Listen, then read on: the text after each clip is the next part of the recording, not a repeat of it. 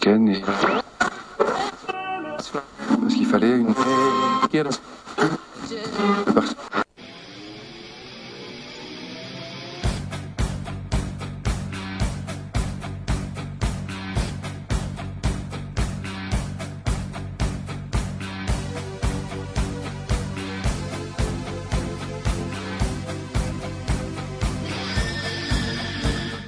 you didn't know? It's me. It's me. It's that D-O double G, the road dog, Jesse James. And you're listening on the SNS radio network. And if you ain't down with that, I got two words for you.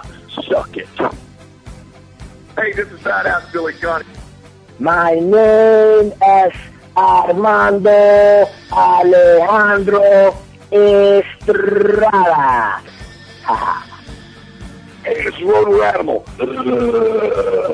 what a rush. Yo, monkeys, it's me, DDP, the king of bada bing, the master of the diamond cutter, the three-time, three-time, three-time world champion.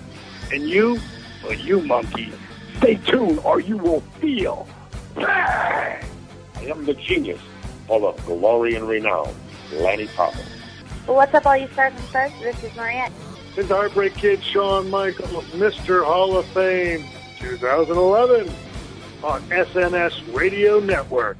See ya, and I wouldn't want to be ya.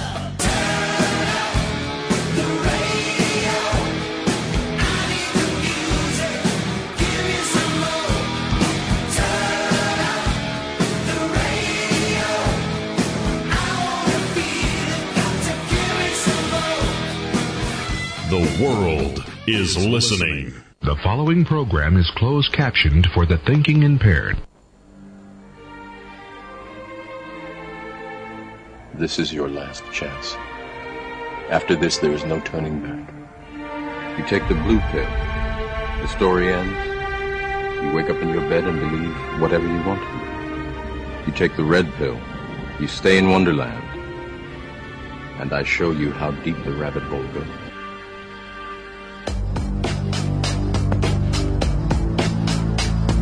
You are now jacked in to the virtual matrix. Please stand by for all the latest in professional wrestling, video gaming, movies, and entertainment with Chris Kelly of headlocks2headlines.com and the latest in video gaming with the sensational sequel. What? Yes, he's back. And here is your host, The force is strong with you. Henceforth, you shall be known as Money on the mic, JJ $exay. Remember, all I'm offering is the truth. In five, four, three, two, one. Obi Trice, real name, Oh,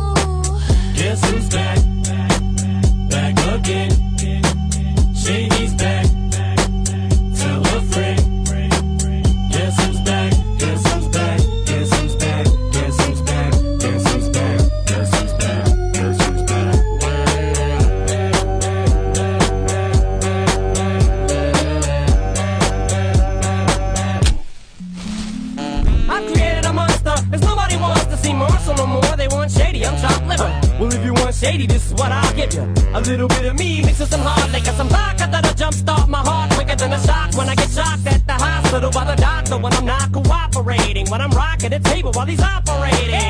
You waited this long to stop debating, cause I'm back, I'm on the rag and ovulating.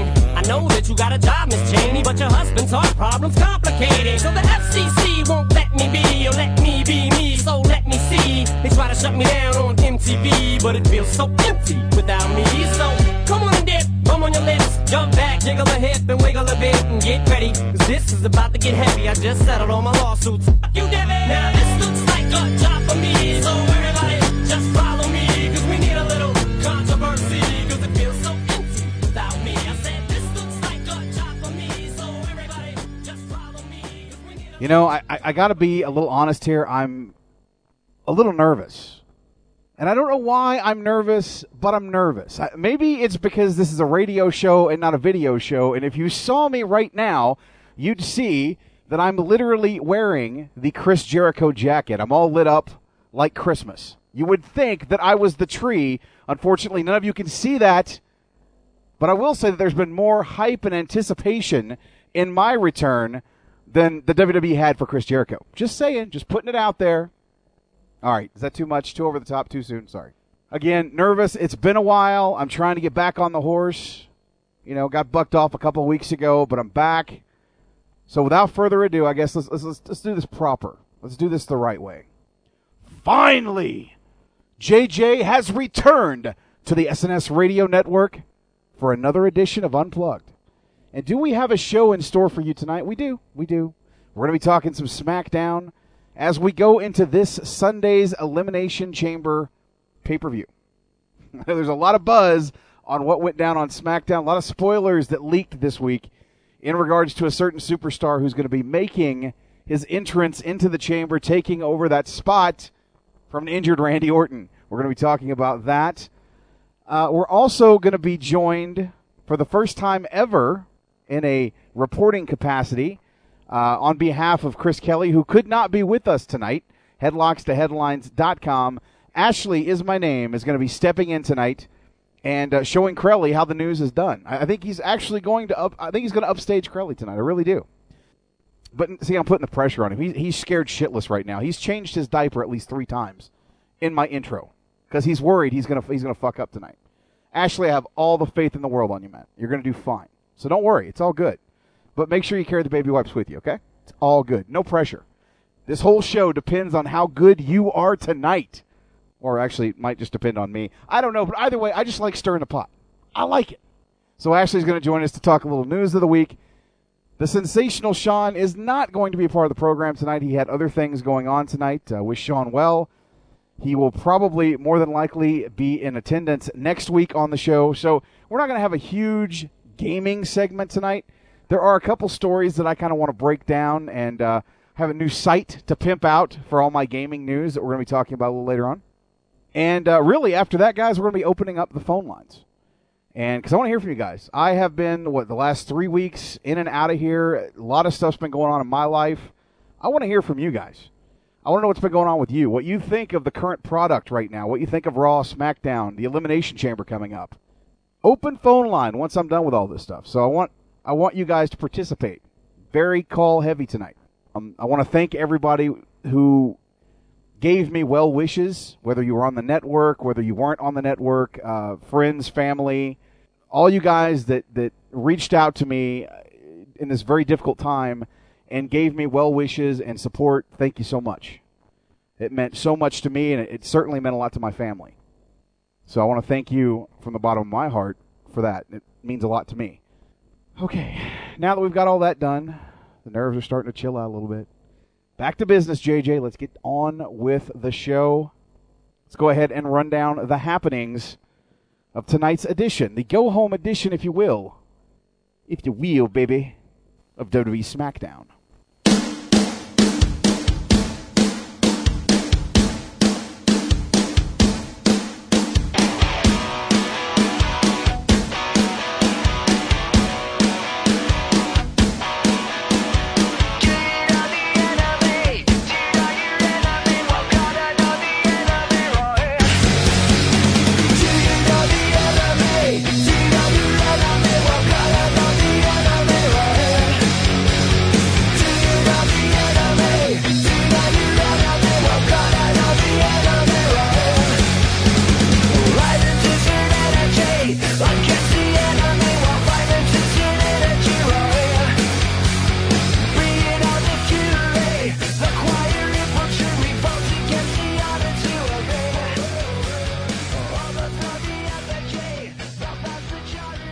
Ah, SmackDown. I actually had an opportunity tonight to watch SmackDown. Most of you that didn't know the last couple of weeks, um, I really haven't watched a lot of wrestling. I did catch Raw this week, uh, but the weeks before that, I really haven't had a chance to, to sit down and watch what's been going on. So tonight was new for me because I didn't watch SmackDown uh, last week. I was actually in transit last Friday night. Um, quick story before we get into the SmackDown recap. I when we set up the the trip to Arkansas to basically handle Dad's affairs and and to lay him to rest. Um, we literally took a flight where going down there was talk that we might end up having I don't know three or four different layovers because we're looking at the price. Obviously, last minute, you know, you you don't get to negotiate your price. I mean, if you book in advance, it's a lot cheaper. Um, going into this, I had to, to you know do a last minute flight, so I made sure that I got a direct flight from Calgary to Denver and from Denver to Little Rock. And so I got there early Tuesday morning and um, was able to meet up with, with the family, with my brother, and, and start working on what we needed to get worked on. On the on the 9th, on that Thursday when I was booked to come home, unfortunately with the ticket that we used, um, I was flying a different airline, and I had to fly from Little Rock, Arkansas, to get home to Calgary. I had to fly from Little Rock to the the land of the Nature Boy Ric Flair. I had to fly all the way to Charlotte, North Carolina. So I went all the way out to the east to catch a flight in Charlotte. I had about a two hour layover in Charlotte. And I found out the security does not really like it when you run around nude in a Flair robe, yelling "Woo!" It's not really good. They they frown upon that. It's, you know, even though it's Flair country, they do frown upon it. So I would advise you guys next time you're in Charlotte, don't do that. They don't like that. It's the best five bucks I ever spent. Too bad that kid got you know taken away by Homeland Security, but hey, wasn't my problem. So anyway, from Charlotte, I go all the way to Phoenix, which you know, okay, I'm basically backtracking here, but I go to Phoenix. From Phoenix, I've got about another hour, hour and a half, close to two hour um, layover. So from Phoenix, we bypass Denver, and I go straight all the way to Calgary. Bottom line, I was at the airport at 9 a.m. Thursday last week on the 9th. Flew out at 11. I got home here in Calgary about 1 o'clock in the morning, my time. That's Mountain Standard Time. So if you're on the East Coast, that'd be like 2 o'clock in the morning, 3 o'clock in the morning. So it was a pretty late night for me. And I literally spent days after that just kind of, you know, relaxing, winding down. Busy, busy couple weeks. Been crazy. But I just wanted to share that with you guys. So anyway, let's go ahead and talk some uh, some SmackDown. We start things off with Randy Orton sitting in Teddy Long's office. He basically Teddy Long is telling Randy Orton that there's nothing he can do because that he you know he's he has this concussion. He won't be able to compete at the Elimination Chamber. Um, of course, Orton is not happy. He's pissed that he's been taken out of action by the World Heavyweight Champion Daniel Bryan. Um, Orton's frustrated because he hasn't even made his way to the arena yet. And basically, Teddy says, "Look, you you know, you can't wrestle. You're hurt. You're going to have to leave." So he is escorted out of the arena by security guards. Orton just walks out of the office and is escorted out of the arena. So now we have our first match of the night. We have Big Show and his tag team partner, the Great Khali. I know that's a crazy tag team. Taking on the team of Cody Rhodes and Wade Barrett. Really good match here. You know, everybody's waiting for the Big Show to, to turn heel. You know, to because all the hype is going into his WrestleMania match with you know the rumored opponent Shaquille O'Neal. Um, like I said, pretty good match. I thought that Cody Rhodes did a great job working over the Great Khali. Made the Great Khali look pretty good. Just to see a guy like Cody kind of dominate Khali for a little bit was great. Um, I thought it got a little little rough between Great Khali and Wade Barrett. Chemistry just really wasn't there. I know Wade missed a lot of moves going toward the Great Khali. I think he tried to hit him with a kick, and I think he missed him by about a foot. But uh, looked a little rough between those two. But in the end, uh, basically, we see the Big Show choke slam Wade Barrett for the win, and then he ends up K- knockout punching uh, the Great Khali when they argue after the match. So your winners, the Big Show and the Great Khali. Khali gets knocked the fuck out. Bottom line. We see a backstage segment with Teddy Long on the phone talking about uh, Orton's concussion when in walks the former World Heavyweight Champion, the master of the Hall of Pain, none other than Big Mark Henry, who says that he deserves the spot in the Elimination Chamber now that Orton's out. While he's basically bartering to get his position, we have the Big Show walk in. And of course, uh, Mark Henry takes you know takes offense to this and says, "No, no, no, you wait your turn. I'm talking." Uh, to which, of course, we see the Big Show KO punch Mark Henry, and he says that you know after what I I just did, Teddy, I want Daniel Bryan tonight. When when and if Big Show ever decides to retire from the business, he will have a fantastic job as a furniture mover, as he literally rearranges Teddy Long's office, and Teddy gets the hell out of Dodge. So I guess really, in a word, tonight's SmackDown could be construed as chaos. Ted DiBiase versus Hunico with Camacho in his corner. This is a, a really quick little match, and- this is what I don't understand about Ted DiBiase and Hunico. This entire feud is based on the fact that Hunico and Camacho weren't invited to a DiBiase posse tailgate party. Really? I mean, not to steal the Miz's thunder here, but really? Our feuds are relegated now to being you got two Latino talents who are after an aristocratic guy who's not even really using the DiBiase gimmick. You know, he's not the million dollar man. You know, he's for the people, which which I think is great for Ted DiBiase because I'm liking this gimmick for him. But these two are upset that they didn't get invited to the DiBiase posse party. Uh, really? I'm so lost. I'm so lost with this. I mean that, and, and I love the the entrance that these guys have. You know, with the custom bicycles. I, I just, you know, I mean, Jesus, Vince, could we get any more stereotypical? I mean, but then again, I get we're talking about a company that in the past has had Mexican talents come down on a fucking lawnmower. WWE, gotta love it. Anyway, the winner here ends up being uh, Hunico after uh, Ted gets uh, basically hung up by Camacho, and Hunico rolls him up for the win. Yes, he rolls him up for the win. People are like, JJ, why aren't you mad that this is a roll up? Because last I checked, this was the only roll up of the night. It's okay to win with a roll up as long as it's not every match on the card. Just want to make sure that I'm specifying this so I don't get any TNA double standard hate here. Uh, next up, we have a good tag team match the Usos. And I still love their entrance, by the way. And I think these guys are really gelling well as a tag team versus the tag team champions Primo and Epico, who of course were accompanied by the lovely Rosa Mendez. And as much as I hate to say it, the most appealing thing about these two is Rosa Mendez. I mean, Primo and uh, Primo and Epico are good in the ring. I just find them boring, and they're the tag team champions in a division that doesn't even exist. The best thing they have going for them is Rosa Mendez. It's true. Just my opinion, but it's true. Anyway, um, at one point, I know Booker T. This is gets set. Uh, one of the Usos, I think it was Jey Uso, hits uh, I think Primo with a super kick, and Booker's like, "Oh, right to the chin," and I looked, and it was actually like right to the right pec. Like he came nowhere close to the face. He hit him right there in the pec and took him down. I, just I love when commentary fucks that up for you. But uh, anyway, we thought that was going to be it as the Usos were setting up for their tag team maneuver, and of course uh, with a backstabber, Primo and Epico get the win here. But uh, I thought it was a pretty strong showing for the Usos. So I'd like to see these guys at some point in time receive some tag team gold. Who knows? We'll see. Um, next up, we have a, a nice Daniel Bryan promo segment.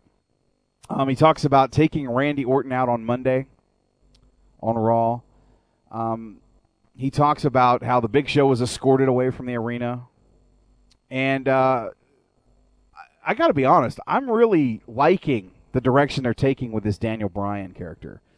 At first, I was kind of on the fence. I didn't really know how they were going to pull this off, you know, with Daniel Bryan, because they, they really haven't given this guy an opportunity to uh, to showcase how dominant he is. But I like the fact that he's becoming that Weasley um, cowardly champion. You know, I, I'm a big fan of those type of characters, and I think he pulls this off really well.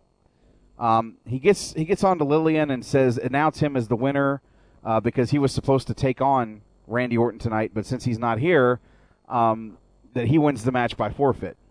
So Lilian, of course, stands up and reluctantly um, says he's the winner.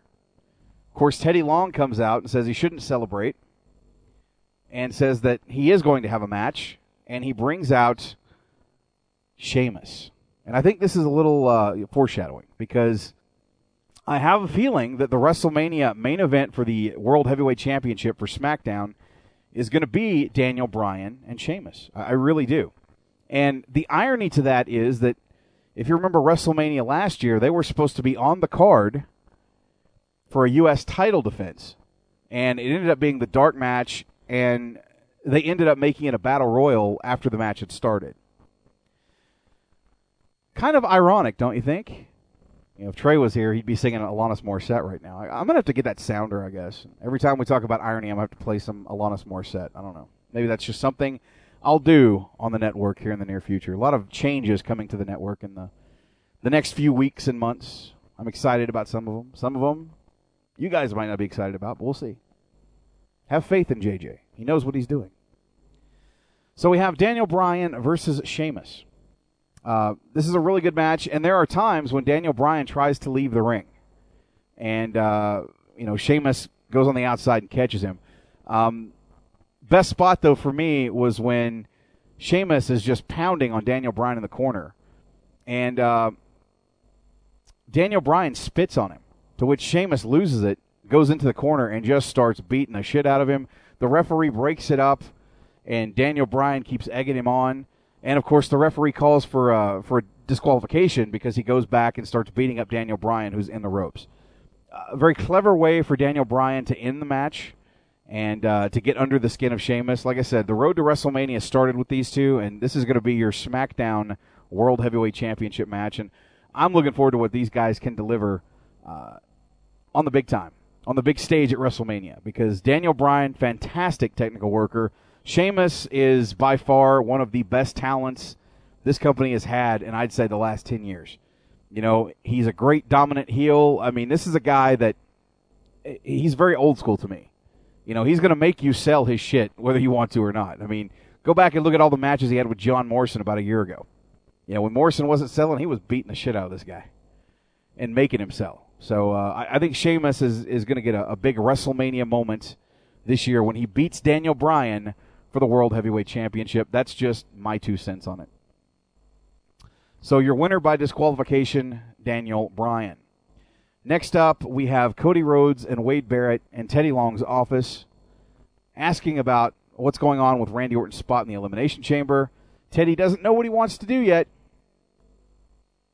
but he's going to figure it out. He says that uh, they're going to have a chance later on to compete in that as he puts on a wild card battle royal. And then we find out that in this wild card battle royal that there will be a member of Raw, but I'm getting ahead of myself. Next up, we have Jinder Mahal versus Ezekiel Jackson in a match where, you know, a lot of people aren't too high on Jinder, and I think his character has fallen flat. Now he's got the evil heel beard, you know, because when you when you put a beard on somebody, that changes everything. Look at Daniel Bryan; he's got a beard now. He's a dominant guy, you know. He's the world heavyweight champion, and nobody can beat this kid. Now you put a beard on Jinder Mahal, and he's beating the shit out of Eze- Ezekiel Jackson. It's all about the beard, folks. It's all about the beard. Um, just just a quick little match, and Jinder actually ends up getting him with a camel clutch, and he makes Jackson tap out. Could this be the start of a winning streak for Jinder Mahal? Guess we'll find out. Next up, we have tag team diva ma- uh, tag team diva action. Excuse me. Uh, Tamina Snuka and Alicia Fox taking on the tandem of Beth Phoenix and Natalya. Lots changed since I was last on the air with Natalya, let me tell you. Uh, maybe it's just me, but when Tamina and Alicia Fox actually made their way down to the ring, I felt like they just came off a safari and killed animals because you've got Tamina wearing the leopard cheetah print stuff, and then you've got Alicia Fox looking like she just killed somebody's dog. I, did anybody else get that kind of feeling? I mean, where's PETA? If I'm PETA, I'm boycotting this product. I'm serious. Because that's what it looked like to me. It looks like they just raided the animal farm. Killer. So, anyway, uh, this is a pretty interesting match for the Divas. Um, at one point, we see a pretty good series from Alicia and Natalya, where Natalya applies the sharpshooter. Um, and then the ref smells Natalya's fart. He breaks the hold, and she argues with him. Tamina tags in, slams Natty, and then hits the Superfly Splash for the win. So Tamina Snuka and Alicia Fox get the win, and then Beth Phoenix attempts to attack Tamina, who then gets taken out by Tamina as well. And Beth retaliates by getting out of the ring and avoiding the Superfly Splash. I don't even know how to politically say this correctly. Because this is the first chance I've really had an opportunity to really comment on, on, on, on the matter. Natalya Neidhart, whether you think she's a fantastic talent, whether you think she's a horrible at talking on the microphone, and I'm putting my personal feelings aside because a lot of you know that I've worked with Natty, that we used to be friends. I haven't talked to her since she signed with the WWE. Let me let me go ahead and stress that now. I have not spoken to Natty since about 2007, 2008, when she signed her contract and moved to Florida to be a part of the WWE. We were we were pretty good friends up until that point. And we still interact on Twitter every now and then, me and me and her and of course Tyson Kidd. Now, personal feelings aside, Natty is one of the best women's wrestlers in the world. Is she great at talking? Absolutely not. Absolutely not. Promos kind of lack a little bit. Love you, Natty, but it's true. In ring, there's not many better. I don't understand why this company wants to rib the best workers that they have. Now, Harmony and I talked about this earlier tonight. Another example here would be Rhonda Singh. If you don't know who Rhonda Singh was, she was one of the best women's talents ever to grace a ring, whether it was Japan, the United States, Canada, anywhere. Rhonda Singh was badass, folks. Rhonda Singh was the precursor to Awesome Kong. Now, you're asking me, who is Rhonda Singh? Well, you knew her briefly in the WWE as Bertha Faye. And she was a joke as Bertha Faye. But the girl was fucking dominant. She knew how to fucking work, and she was good at it.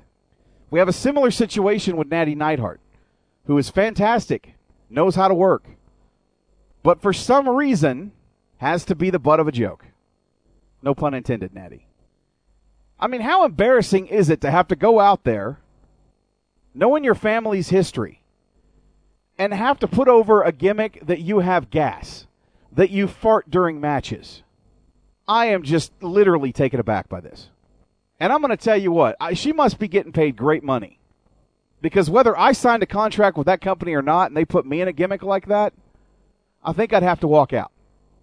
It's disrespectful and it's wrong. But we're in the age of Vince McMahon, who likes to do this to people. He likes to fucking embarrass people. He's done it his entire life. I could name a thousand different examples, but I'm not going to because I don't need to. I think it's pathetic. I think it's callous. And if I'm any member of the Hart family, if they ask me in six months if I'm Bret Hart to come in and do something, I tell Vince to go suck it. Or maybe I give him another black eye. I think it's disrespectful and it's fucking wrong. And I hope that when her contract is up, I hope she's made enough money that she doesn't ever have to work for the son of a bitch again. Talk about long term damage to her career. Are you kidding me? She has a farting gimmick? Insane. Just one reason why you shouldn't really pay any attention to what the WWE does. I'm insulted. And if you don't agree with me, that's fine. You don't have to. Everybody has their own opinion here. On my show, I'll let you know what my opinion is. You can feel free to argue with me if you'd like. Again, putting personal feelings aside, I haven't spoken in years. But I wish her well, and I feel bad for her. And I'm embarrassed for Jim Neidhart that he has to tell people, yeah, my daughter's a wrestler for the WWE, and she has a, she has a gas gimmick. She has bad gas. She farts. Sure, that's what Jim wanted for his daughter. Sure that I'm sure that's what Bret wants for his niece. Way to go, WWE. Keep it up. Let's keep pushing Alicia Fox, who can't wrestle herself out of a paper bag. Let's push Kelly Kelly, who spends most of the time on her back in the backstage area. Let's push Tamina Snuka because all of a sudden we realize that she's the daughter of Jimmy Superfly Snuka, and she does one thing really well. It is what it is, folks. It's a dead division. But that's just my two cents. So next up, we have this big main event, this wild card battle royal, and we start things off with uh, all the members of SmackDown getting into the ring, and then John Laurinaitis and David Otunga make their way out. As David Otunga is the the person from Raw who's going to be involved in this wild card battle royal to determine the spot in the Elimination Chamber this Sunday on pay per view. I thought as soon as David Otunga walked out, I thought, man, they're all going to jump him and take him out first thing. I was pleasantly surprised that David Otunga, who I happen to think is a really good talent, I like the David Otunga character. I hate that he's John Laurinaitis' bitch, but I think the guy's got a great physique. I think he's gotten so much better in the ring in the last year. And I think that in years to come, David Otunga, despite the fact that he might be married to Jennifer Hudson, is actually starting to forge his own identity. And it's not so much about Jennifer Hudson anymore. I think this guy is going to be someone to watch in the future. I'm not saying he's going to be a world champion, but I think he might be top of the mid card one of these days. And uh, I'm impressed with what they've done with him thus far. Basically, we come down to David Otunga and Santino Marella. These are your final two in this wild card battle royal, to which the SmackDown announcers are just going crazy here. They they can't believe Santino's made it all the way to the end. And then wouldn't you know it, by some strange fluke, Santino Marella gets the win and is now qualified for the 2012 SmackDown Elimination Chamber this Sunday live on pay-per-view where he will get his opportunity at a SmackDown World Heavyweight Championship match. Well, actually he has the opportunity to win the title in said match. Let me clarify that. So I know that Twitter and Facebook and everybody in the IWC just went nuts this week as soon as they found out that Santino is now in the SmackDown chamber. People were upset. People were bitching. Oh my God, how can you ruin the Elimination Chamber? Why Santino? Oh my God, wah, wah, wah. It was bad, folks. It was bad. I literally sat at home from Casa de la Sexe and watched the, the, the meltdown of the internet and laughed. I chuckled. I enjoyed it. I thought it was great. Santino Morera, son of a gun, going to be the next WWE World Heavyweight Champion. It's fantastic, folks, because I see one of two scenarios happening. One of two scenarios is going to play out here. Mark tape. Listen intently. Scenario A Santino Marella makes his entrance into the Elimination Chamber. Before he can even get in the door, it's a bad day to be a white boy because, God damn it, Mark Henry will beat the living shit out of Santino and take his spot in the Elimination Chamber match. That's scenario one. Scenario two is a little crazy, but bear with me, you'll like it. Maybe. I don't know. Maybe you won't. Scenario two Santino Marella and Daniel Bryan are the last two pods to open. Daniel Bryan being the last pod opening. Or maybe he's the next to the last. Either way, Santino and Daniel Bryan are the last two pods opening. I see Daniel Bryan getting, if it's just those two, say there's eliminations that happen prior to this, and it's just those two. Daniel Bryan gets a quick roll up on Santino. Doesn't wrestle a lick in the Elimination Chamber match, which obviously is against him, and really puts him and his title run in jeopardy. He gets a quick roll up, beating Santino and retaining the World Heavyweight Championship. Why, you say? Because it's a Weasley and wormy way to work things. It also goes to the fact that Daniel Bryan has had everything in his favor since winning the World Heavyweight Championship, and this makes no difference. I see one of those two scenarios playing out. That's the only reason you put a guy like Santino in the Elimination Chamber. You don't need a comedy spot fest in the chamber. But then people will bitch and moan about how Daniel Bryan retained the title by beating Santino in the Elimination Chamber. I think it builds. So that's what I'm going with here. That's my scenarios. We'll see what happens this Sunday, which, you're not buying the pay per view, make sure that, well, even if you do, make sure that you tune in over here to the SNS Radio Network, www.snsradionetwork.com. But you know that because you're here. And listen to our continuous coverage of the Elimination Chamber pay per view right here on Sunday Night Showdown. That's right, I'm back. It's going to be fun. So that's going to do it for our SmackDown recap. In a word, it was chaos. It was chaotic, but not a bad show overall. Pretty good go home show. We got some things set up going into the Elimination Chamber. So I'm going to give it a, a I'm going to give it a B minus. Not bad, not a bad show at all. But uh, that is going to do it for the SmackDown recap. Here in a second, I'm going to be uh, joined by none other than Ashley is my name, and we're going to be running down the news of the week. So Ashley, if you're listening, this is your cue to call, my friend. Hit me up on Skype. And uh, let's go over some news of the week, sponsored, of course, by Headlocks to Headlines.com. Got to give a special shout out to uh, Chris Kelly. Unfortunately, could not be able to join us really tonight or the next month. And uh, I'm looking into facilitating some changes here on Unplugged, uh, considering Crowley's schedule.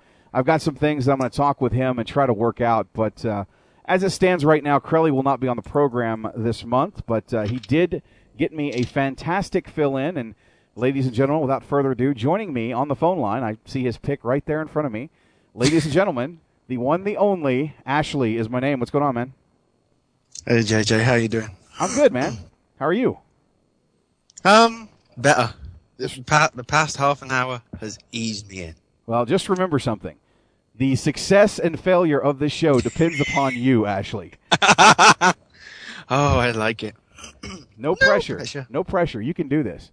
And since you're joining me for the for the news segment tonight, we've got a, a brand new theme music. Well, I mean, it's not you know it, it's still a rough cut, but we've got some brand new background music for our uh, our news of the week.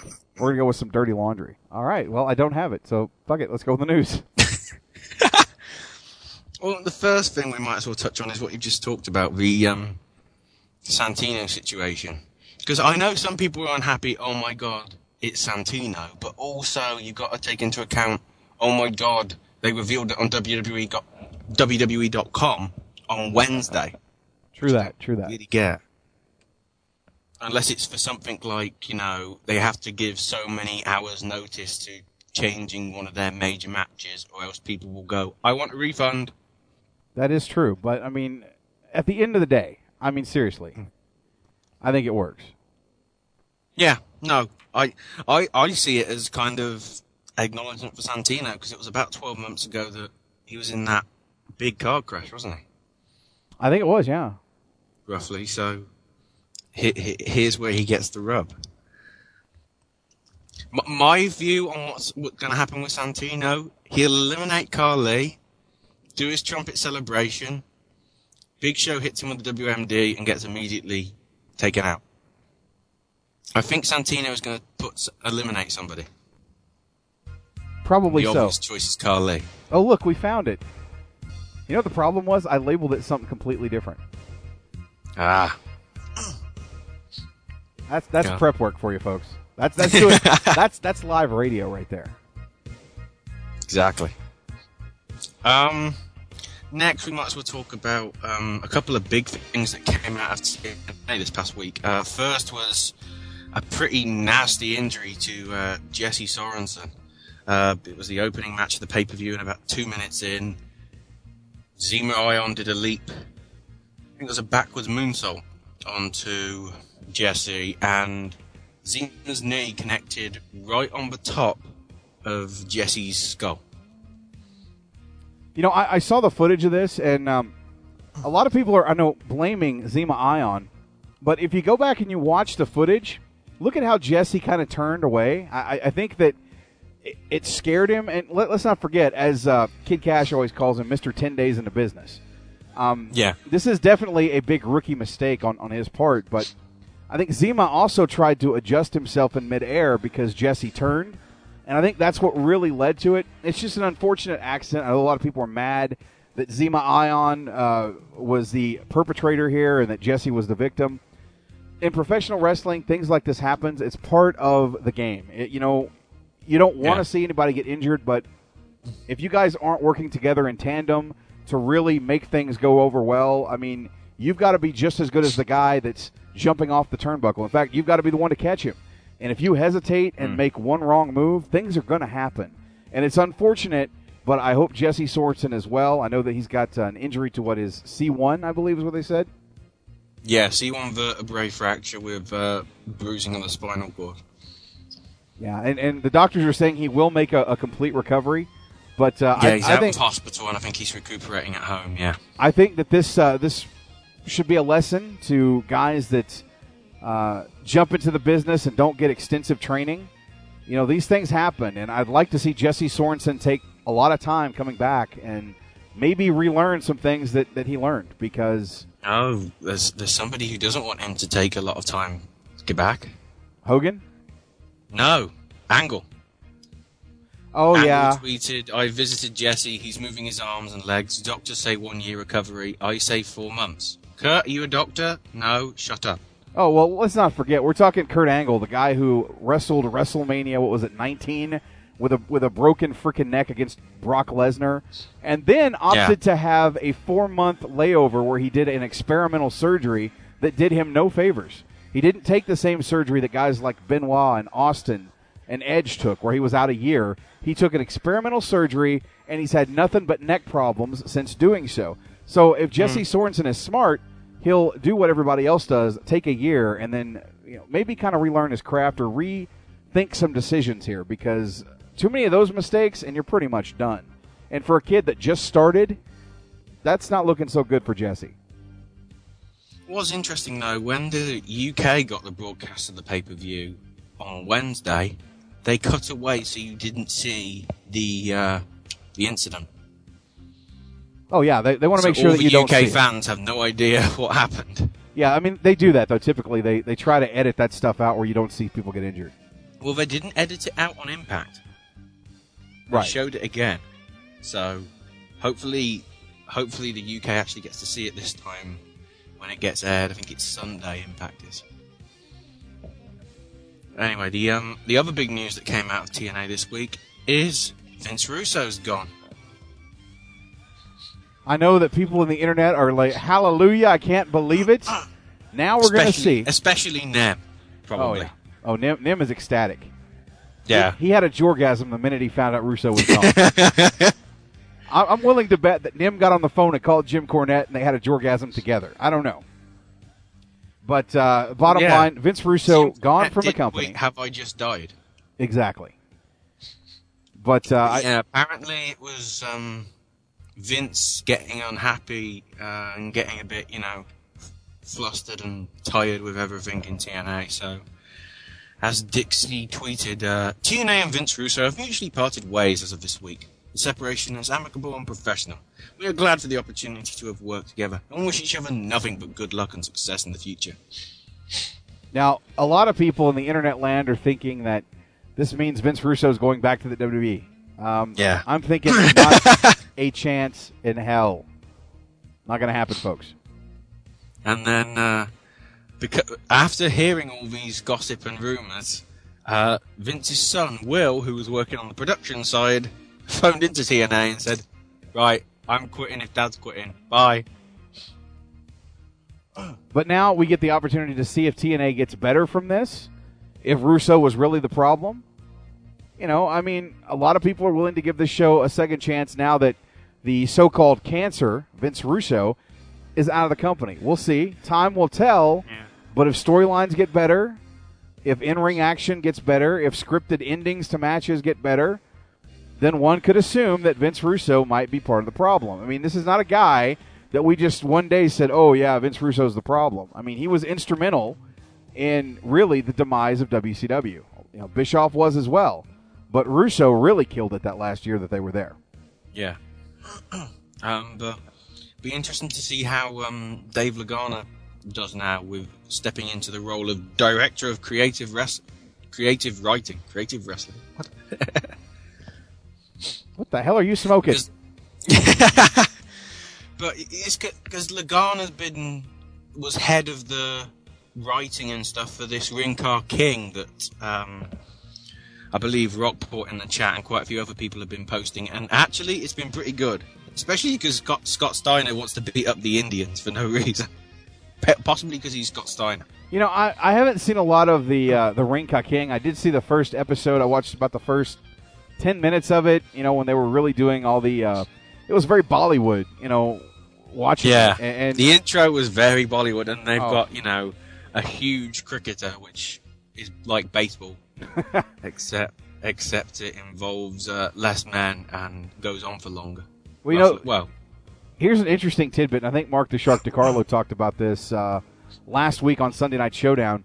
Um, there's a big PWA Prairie Wrestling Alliance card on uh, on Saturday tomorrow night in Edmonton, in which, believe it or not, the PWA Championship, which is one of the five championships or six championships now, that uh, former WWE talent, former tag team champion of the WWE, former member of the Hart Dynasty, formerly known as D.H. Smith, Ah, Harry Smith, Harry. or Brocka Yes. Smith as he's calling himself now too, is the uh, PWA champion, and he's going to be defending that title against his tag team cohort from Ring Ka King, none other than Chavo Guerrero Jr. So that's going to be a very interesting Ooh, matchup. Even more interesting Yes. because spoiler for all you people watching Ring Ka King, they're both the tag team champions in Ring Ka King as well. That's right. So it's champion versus champion for the PWA championship. How many times can we say championship? Quite a lot. No, we There can say go. it three times there: champion, champion, champion, Yeah. champion, Is there subliminal messaging here? champion. JJ, pie. champion, I don't know. There you go. Speaking of, well, we talked about injuries. Uh, Zack Ryder. That was a nasty bump on Raw. Yeah, but did anybody else think it was funny as hell? I, I went on Monday night, since I had the night off.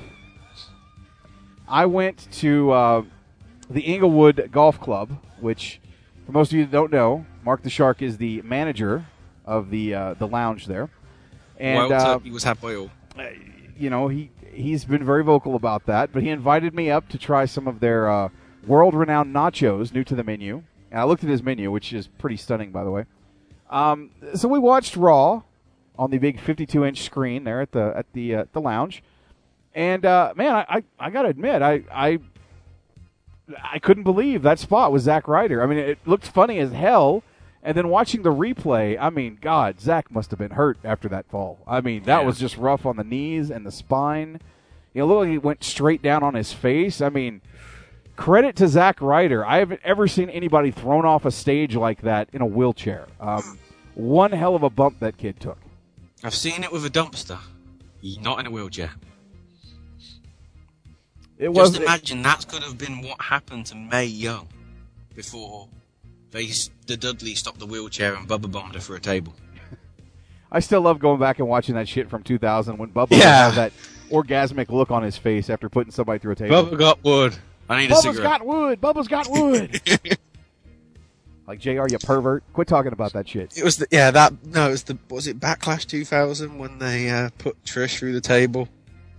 He's going to shoot and he will score, and just the timing of it was perfect. Bubba's got wood. Bubba's got wood. Bubba's got wood. Yeah, gotta love that stuff. Test and Albert were just like, I like this shit. but I, I mentioned that because uh, both Joey Styles and Mick Foley were like, is he alright? Because, as you say, the landing was nasty. Uh, Foley said, uh, um, legit concern, there's just way too much risk. That fall off the ramp might not be something you can get through with fortitude and ice packs. Zack has such a bright, bright future. I hate to see his knees, ankles, and spine at such risk. That's the type of thing that could cost him weeks or months at the most vital time of his career. All I, all I could think was Jr. uh, When that happened, the only thing could- was going through my mind was when Jr. Um, was doing the commentary for Undertaker Mick Foley from Hell in the what was it? No, King of the Ring from '98, from the Hell in the Cell. Oh my God, he's been broken in half, and I kept thinking to myself, I, I would love to hear Jr. say, "How do you learn to fall off a stage on a wheelchair on your face?" Even um, even Joey Styles said that's one of the worst falls I've seen, and that includes the original ECW. Oh yeah, it was pretty pretty fucked up. Yeah. Alright, uh, next we'll turn to backstage heat section. Woo! We'll start off with Alberta. I'm about to the Uh, Rio. I want to punch yes. the Miz in the face. Alberto appeared, uh, Although that sounds a lot like Santino, my bad. Sant- Santino versus Alberto. Who would win? Santino Alberto Del Rio. but he appeared on uh, a radio station in California to promote the fact that he was returning to uh, house shows, not in a wrestling capacity, but just turning up and going, about to do wheel, whatever. Yeah, something about And- something about he wanted to punch Miz in the face in real life. Yeah, he a- he was asked about how well he got along with the wrestlers, and he said, "To be honest, I don't like most of the guys. I hate the Miz. This is not part of the show. I really dislike him. I've tried to punch him in the face several times, not in the ring. I mean outside. He's like a little girl. He's always running away from me. There's big differences between the Miz and I. I'm a real athlete. He's just a loud, stupid little kid." He's one of those guys who was probably bullied when he was in school, and that's the reason now that he's so loud and he wants to get attention from everybody. You know, I kind find- of ironic that he says this in the same week that Alberto Del Rio is reported to be disliked by everybody else backstage at. WWE. Well, I mean, with comments like that, I mean, it, it's not hard to, to figure this guy. I mean, is a pompous ass. I mean, he plays a great one on TV. I mean, Yeah. is it a stretch that he might really be an asshole in real life? I mean, seems to me like he's been handed pretty much the world since his run with the company. I mean, Mhm. you know, going back to his vignettes a couple years ago, um, he was pretty much a made man Oh. before he ever wrestled a match. Yeah. Those vignettes went on for so long. Oh. I thought it'd never end. Yeah. With that Del Rio backstage stuff, basically they most of the people backstage see feel that they he portrays himself as a master politician, struts around as a superstar, and a perception that he's not over to the level of his sizable push, as the audience are basically not huge over his stuff. But apparently, the company people are receptive to the fact that he's got potential because he's bilingual, cool, and has quote a great movie star look. All the homopho- the homophobic people are going to come out and say, "Oh, you said he was bi? What?" Bi- bilingual, Bilingual. folks. Bilingual means he speaks English and Spanish, not Mexican, Carly's as some of you would. as well. So, some redneck out there, he speaks English and Mexican, man. Ca- Carly Fuck- as well. What the fuck Spanish? He ain't fucking Ca- Carl- Spanish. Carly speaks English and he uh. speaks English and Mexican. Is he a Mexican or a Mexicate? Oh, so apparently they're basically saying we've got to push Del Rio because there's no other Mexicans. Sin Cara's injured, Mysterio's injured. Who else is there? Hunico? Oh well, wait, he has to come riding down on a bike. with with with Camacho. I mean, is that like a rib off? You know, Macho Camacho. Is, is that what we're, we're going for? The Hector Macho Camacho I want to Camacho see remark? lawnmowers again. Oh my God, the, the bike thing is just uh, hilarity to me. oh, You know, he should they should come out to the lowrider theme on a fucking bike. Nah, nah, nah, nah, nah, nah, nah, nah, nah, nah, nah, nah. oh, war. Have one of those personalised horns as well on it to that tune. I like it. Um, now, this is something that interests me, given that I am a fan of the X Division and cruiserweight style wrestling. Uh, Tajiri Smash promotion in Japan has announced that it's going to be shutting down next month. Tajiri added that the promotion's closing due to issues between management. Now, this may or may not have something to do with the fact that WWE are looking for cruiserweight wrestler, cruiser, cruiserweight wrestlers to appear on a new show on the whenever it comes out WWE Network. Which I like and I don't like. I don't want it to be a separate show because to me that devalues it, unless they put a lot of emphasis into it. I mean, Raw and SmackDown would benefit from having one cruiserweight division or one lightweight division that Mm. you equal that you have equal opportunities on both shows. I mean, in other words, your champion might wrestle one week on Raw, the next week on SmackDown. Um, it, it kind of make the lightweight division mean something. Uh, you know, if you give it its own show, you know, people don't want to watch just a show full of lightweight wrestlers.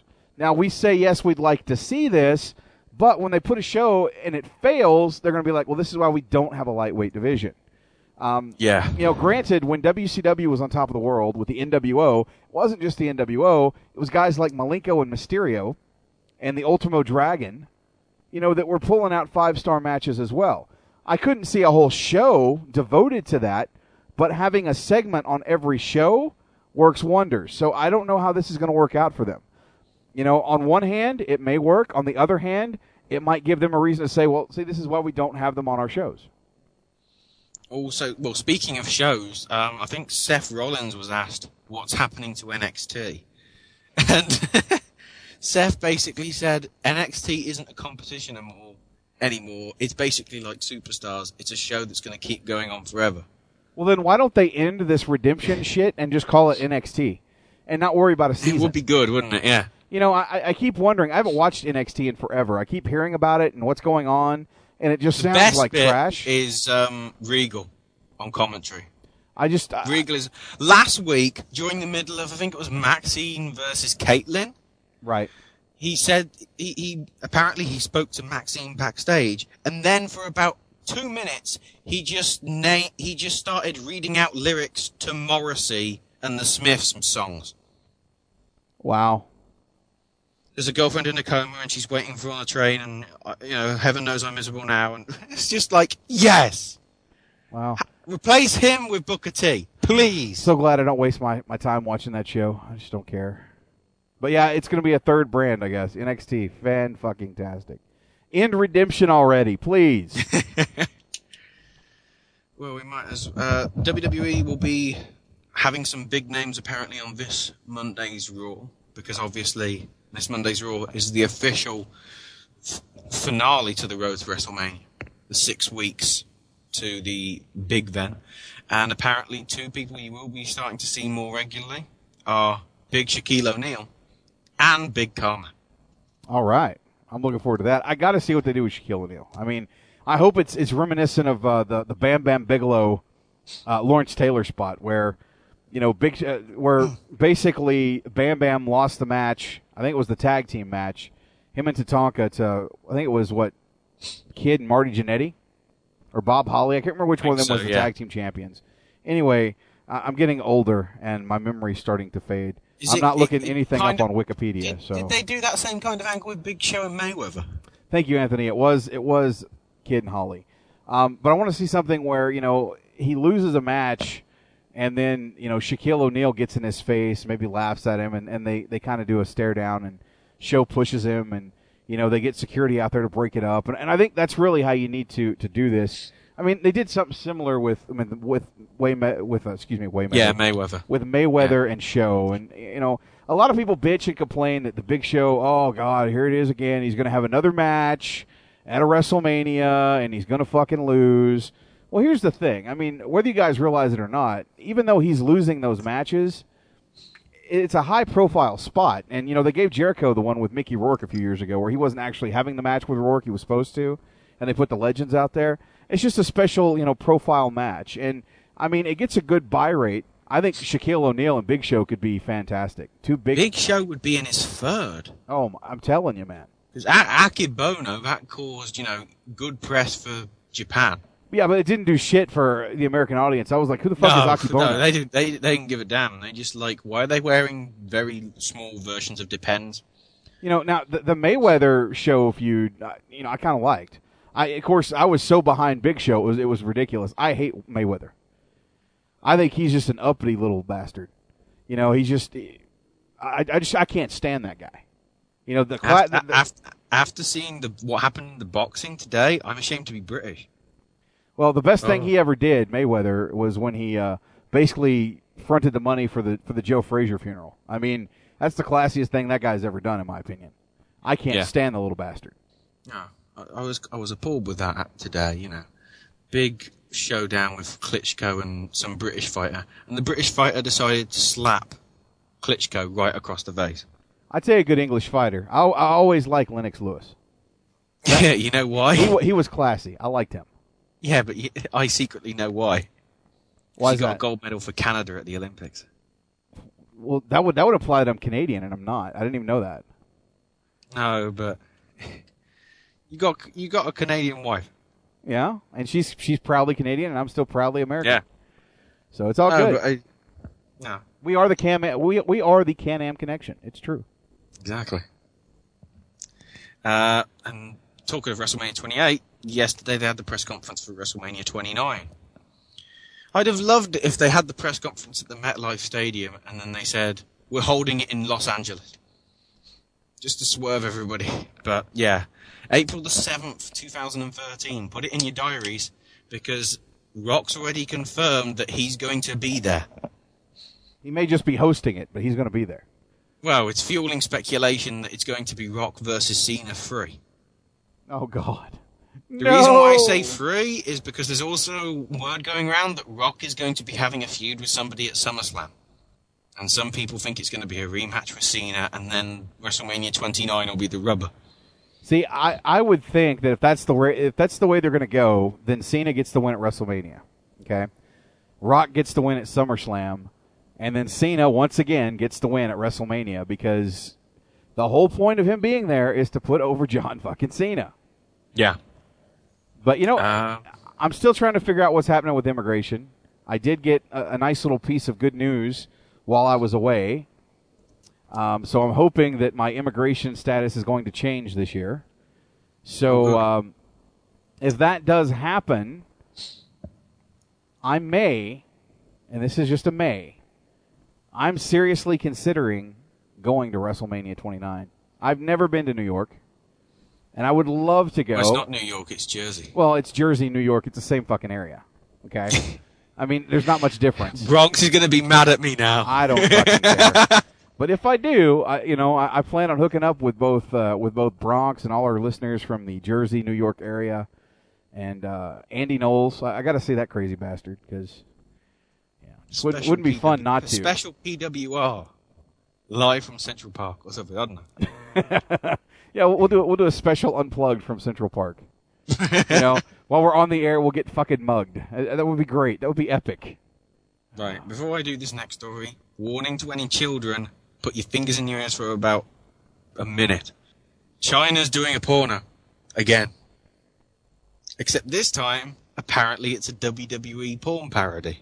Yeah, it's isn't it called Queen of the Ring? Ring Queen, and it's going to be a Royal Rumble type theme, and they're going to be parodying Triple H, Hulk Hogan, Steve Austin, and Ric Flair. What makes me think when they have Ric Flair, there's going to be some kind of line like 60 minute man. D- does anybody else kind of wish that Ed Ferrara was doing his Oklahoma gimmick for this for this parody, so that he could say, "Oh my God, Chyna's about to have thirty men enter her ass. It's the Royal Rumble, folks." What? What's that coming out? A pinata? What? Pinata, pinata. Oh. She's been fucked so many times, she's like a pinata. She's even got that multicolored paper over her. How the hell did they get that on her? If the dicks were know. sticking out of her, she'd be a porcupine. Oh, wow. Oh, this is going good. uh, you know what? I, I, strangely enough, I have some bizarre desire that I want to actually see this train wreck. I, I, I totally want to see this Hulk Hogan imposter. You know, it's time to fuck, brother. Oh wait, he does that with Brutus Beefcake. Never mind. Considering there's supposed to be some law where there has to be a lesbian scene in porn, I think I'm so. guessing Yeah, that's going to be the finale. probably so. Probably so. Hopefully, it doesn't I- involve farting. Uh, well, you know, if if they parody Natty, then they probably will have a, a farting chicken. You know, if, if you're gonna if you're gonna parody the WWE, you may as well go ahead and get the good with the bad here. Uh, pretty sure she'll never be inducted anywhere in that company now, uh, especially after Triple H has a imposter Triple H in this thing. This is gonna be this is gonna be epically bad on so many levels that I literally have to watch this. I I'm gonna make sure that I, I am It's going so to make bad. sure It's a must watch. I am going to make sure that I get Chyna on this program this time out instead of WNL. I want an interview and I want to talk about this thing. I totally want to hear her point of view on this one. Hopefully, I'll Go get another free copy. Not too gruesome details. Oh my god, this is this is great stuff. I'm telling you. Um, now this is an interesting thing that I uh, caught. Um, WWE made several office cuts with their more of their consumer product stuff. Uh, Jim Connolly, who was hired apparently about ten years ago and a big guy, was senior vice president. Then a couple of the other guys who worked underneath him were the senior management, senior manager of home entertainment and senior director of global licensing. Now, last week, they got axed from the company. Wow. The official word is they're reorganizing the department, but most people think that that was the wrong move because they decided to do it right before the big New York Toy Fair. which is a big fucking fair. It is. Basically, at the toy fair, people were being asked. WWE people were being asked who do they need to contact with regards to licensing deals, and the people there were like, um, we don't know. Wow. So in, in marketing terms, that seems a bit screwed up. I'd have to say that yeah, you're right. That is a bit screwed up. Speaking of marketing, Chris Hero has now got his new name. Oh my God! Let, let me let me cover this. Yoko Kassius Ohno. Kassius Ohno. really? I mean, yeah.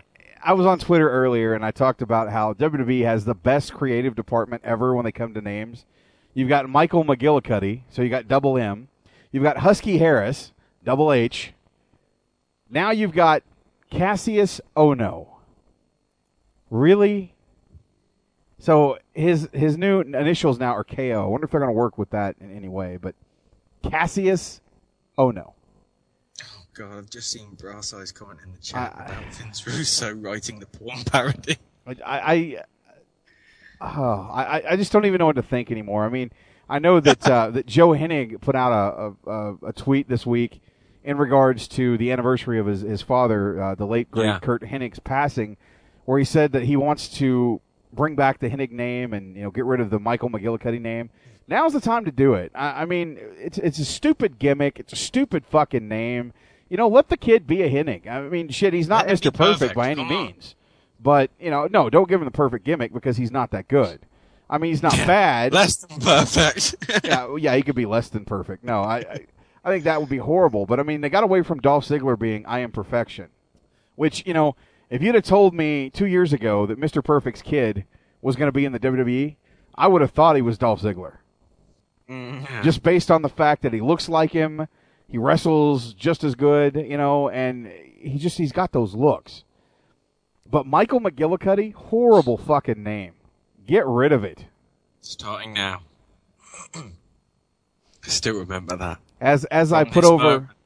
as I put over on Twitter, my new thing with the WWE, sarcasm for the win when talking about the names. And speaking of names, a big name is going straight to DVD from WWE because WWE have done a deal with 20th Century Fox Home Entertainment for three films that will be straight to DVD and Blu-ray and download and video on demand. One of which is the Marine Homefront. Which i- And is this time it isn't Ted DiBiase. Yes, Mr. Cena's back. so this is pretty much in all in all its glory, ladies and gentlemen, the most successful WWE film was The First Marine with John Cena, which came out in 2006. If you go back and you watch it, it's not a horrible movie. It's actually got some pretty good action scenes, but very cheesy action scenes. And there's, you know, some pretty good acting in it. You know, mainly from uh, the black guy that played the character of Morgan. I can't think of his name off the top of my head. And from the man who made the Terminator uh, T1000 Oh. very popular, Robert Patrick, who was hilarious. Robert Patrick, yes. Um, but really, those are some of the elements that really made the the first Marine movie great. The Marine Two was was horrible. You know, I rented that with Harmony, and I was like, Jesus, man, I like Ted DiBiase, but come on, this is this is bad. Um, does anybody else find it funny that you know The Rock is in the number one movie, or at least was last week and the week Number before? one family movie. Well, still, he's big at the box office with Journey No, 2. he's, yeah, he's making a lot of money, yes. And now we find out that John Cena, his next project is the Marine Homefront, straight to DVD. Does anybody See, now- else? Now, I'm wondering if this has already been filmed because if you remember back to TLC in December, he didn't do anything. Does anybody else see the fact that going forward here, this is just going to be more ammunition for The Rock? I mean, he's got Journey 2 right now, which is doing well. When G.I. Joe, the ride. G.I. Joe is going to be huge. When, yeah, when, when G.I. Joe Retaliation comes out. Fast um, Six. That, that's going to be huge. So this is going to be another way for him to argue that he's doing something and John Cena's just there. I, I mean, it's it's just not even comparable at this point. It's it's hilarious. It's hilarity at its Yeah. best, folks. It's also worth noting that on DVD front, uh, I've seen the list of everything that's on the Edge DVD. Looks like a and well, and the Blu-ray, and it looks like a very good package. they're giving him the old uh, Chris Jericho style treatment: one disc documentary, two disc matches of his choice of his choosing. Yeah, I might have to check that out. Looking in the chat room really quick, May says Rock's going to get fucking paid big time for G.I. Joe 2. You're right. And then Shining Wizard, maybe Cena can actually be in the Tooth Fairy 2, which, if you didn't know, apparently The Rock turned down the sequel for the Tooth Fairy. So maybe, maybe Disney could give that to John Cena. There you go. You like kids, John? You want to be in a, in a family movie that, that makes money? You could be the next Tooth Fairy. That then- legendary. and and then you you know all your remarks that you made about him dancing around in a fucking tutu will be reflected on you. Who's getting paid, bitch?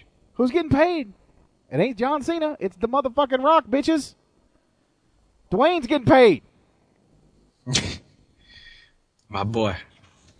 Uh, also worth noting that also in April, I think it's late April, or is it March? I can't remember what the poster said because there was an, I saw a picture of an advert for it.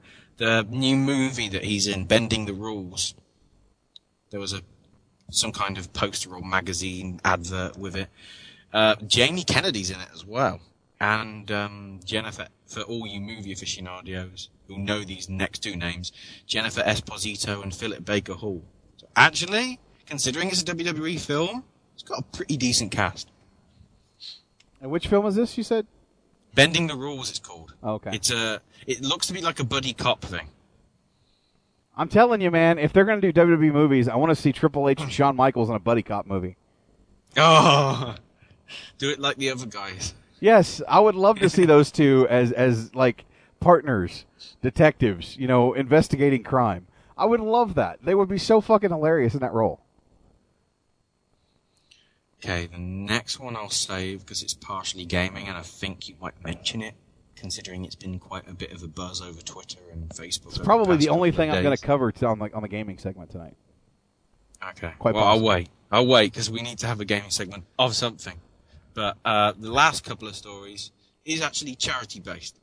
Um, some WrestleMania special prizes are being dished out by uh, a Hall of Famer and a legend who should be in the Hall of Fame very soon. Uh, we'll start with the legend, uh, the hardcore icon, or whatever you want to call him, hardcore legend Mick Foley has got a special thing that he's done. Uh, WrestleMania raffle, which ends March 15th, so you can enter pretty much any time between now and then. Uh, the prize is two club level tickets to WrestleMania, two tickets to the Hall of Fame induction ceremony on the Saturday, two tickets to the following night's Monday Night Raw, um, an exclusive lunch with Eve Torres and three other surprise WWE divas, and also a special breakfast with Mick Foley, three nights hotel accommodation, a total travel allowance of $3,000 for flights and travel expenses and everything, and $500 for any additional expenses. And all the proceeds from that one go to uh, the Rape, Abuse, and Incest National Network. I will quickly get over to the chat room and post that link in the chat, and you can go to that there. But wait, there's more. Shawn Michaels has got one as well, and this has got less perks and more perks. You don't get, by the looks of it, tickets to the Hall of Fame or the following night Raw, but you get premium seats to WrestleMania instead. As Shawn Michaels guests, a 30 minute meet and greet with him for photos and autographs, free night hotel accommodation for Friday, Saturday, and Sunday. So technically, you should be able to go to the fan access event as well and get some stuff done there. And also $2,000 for travel expenses. And for that one, the proceeds benefit the Operation Homefront San Antonio, the Children's Hunger Fund, and the Ronald McDonald House. That sounds so awesome. Uh, for all of them, tickets for the raffle are $2 each, but you have to buy at least a minimum of five when you start. So it's 10 bucks. You, you know what the Ronald McDonald Considering House the is? prize that you get, Right. that's pretty good. You know what the Ronald There's the link for the Shawn Michaels one. You know what the Ronald McDonald House is, though, right? No. You don't. The Ronald McDonald House, um, from what I understand, and my ex mother in law used to, well, she still is the she works for the neonatal unit at the Children's Hospital in Little Rock, Arkansas. And they've got a Ronald McDonald House that's literally right around the corner from the, from the hospital. And one of the big things that they do with the Ronald McDonald House is they help families out who have children who are experiencing illnesses and are in the hospital for operations. That's one of the primary needs for the Ronald McDonald House, and uh, it's a very good charity, and you know it, it's really a great cause, especially um, you know considering that I'm a parent and I've been fortunate enough not to have any major issues with my children, but it's nice to know that there are uh, establishments out there that will help you with that, and that's one of the good things about the Ronald McDonald House. So I definitely, if you're going to donate to a charity, uh, that's one that I, I definitely recommend, guys. But yeah, both of those links are in the chat. Also, I just noticed a bit from Rockport that I, I think only came in today.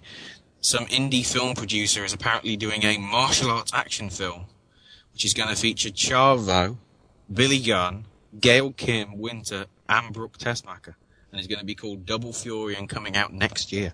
Sweet. I can't love. I, I can't wait to see Billy Gunn uh, hit a Fameasser on some Chinese guy. That'd be fucking awesome. fucking awesome.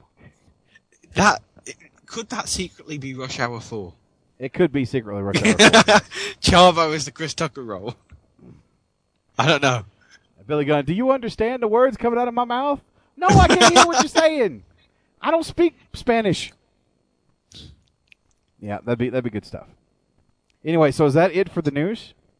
That's it, apart from that one gaming story. But I think you're reporting it, so I'll, I'll leave it till after. All right. Well, with that said, let's go ahead and take our commercial break of the night. We'll come back, cover uh, cover maybe two or three quick little news stories, one in particular that I want to get to, and uh, then we're going to open the phone lines up, and I want to hear from you guys. Uh, it's, it's been a long time, and, and I, I just want to I want to hear other voices. It's nice to have Ashley on the show tonight. Glad I'm not doing the show by myself tonight because I was really nervous. Not as nervous as you, mind you. You see, you're nervous. I'm nervous. We're both together. We get slightly less nervous. This is true. So that said, guys, we'll be right back with more Unplugged right here on the SNS Radio Network right after this.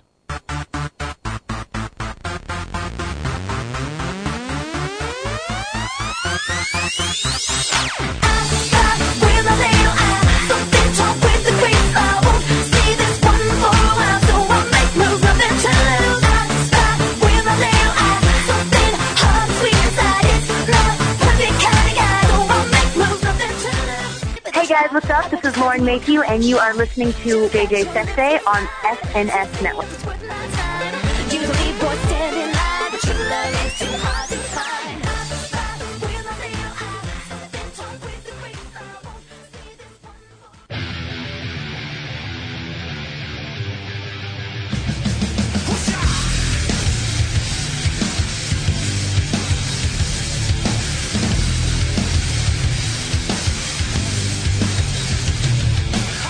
Hey guys, it's Mr. Money on the Mic, JJ, all caps $exay of the SNS Radio Network. If you're looking for the latest news in professional wrestling and, of course, some of the best columns on the World Wide Web today, visit headlocks2headlines.com. That's headlocks, the number two, headlines.com. It's the official news site of the SNS Radio Network. You should make it your official news site as well. Once again, www.headlocks2headlines.com.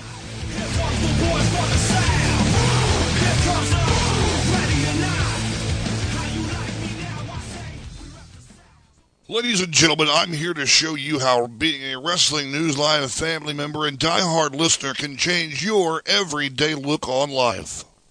Example, here's the brand new commercial from Subway. Hi, Samantha. Hi, Todd. Do you want to be my boyfriend? Sure. Great. Give me a melt. M- my melt? Yeah, I'm your girlfriend now. I, I, I don't think this is working out. Now let's replay that commercial and show you what Todd would have said to her had he been a member of the Wrestling News Live family. Hi, Samantha. Hi, Todd. Do you want to be my boyfriend? sure. Great. Give me a melt. M- my melt? Yeah, I'm your girlfriend now. Shit, bitch. The hell you think you are? Give me my sandwich back. Bitch, please. Better be willing to give me some of that pussy before you get some of my sandwich. Shit. Ladies and gentlemen, this is just another example of how becoming a member of the Wrestling News Live family helps you live a better life. You know, in the world of pro wrestling radio, there's always someone out there who will always try to get under your skin. I want to really drive Andy to the point where he wants to choke me out. Because I'm going to drive him right off the edge of the cliff. They'll always try, but in the end, it always comes down to the truth. At that moment when uh, Silent Rage blows the gasket, this match is over. You know, I'm really just a nice guy at heart.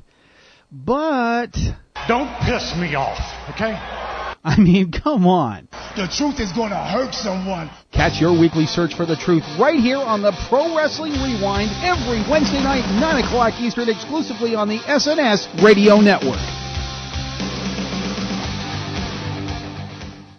Standing ovation here. Let's go to our ring announcer.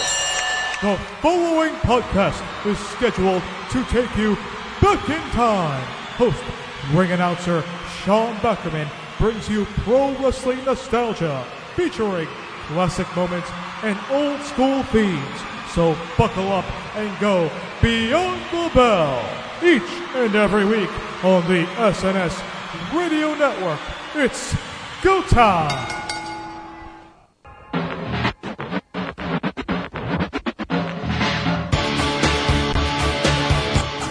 Okay, folks, this is Philip Mindwipe Morris here, reminding you that basically I don't give a monkey's butt fuck when it comes to actually doing stupid adverts like this, but nonetheless, I have to do one anyway, reminding each and every listener here to check out the Elite Force podcast. It's the sci-fi podcast that boldly goes where no fucker has gone before and hopefully never again. So, be sure to check it out each and every single midweek with Chuck W. and with William Walkie Walker and myself, laying it down as we see it in the realm of science fiction. That be from movies to television to audiobooks to music, etc., etc. So check it out each and every week, exclusively on the SNS Radio Network, Chris Jones Gaming Network, and the EliteForcePodcast.com. Also available on iTunes. Check it out. I'm not doing another one of these damn adverts, so you better have check it out. Bye for now.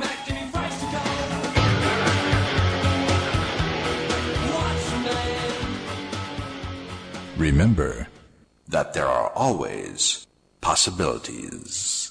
Live long and play longer.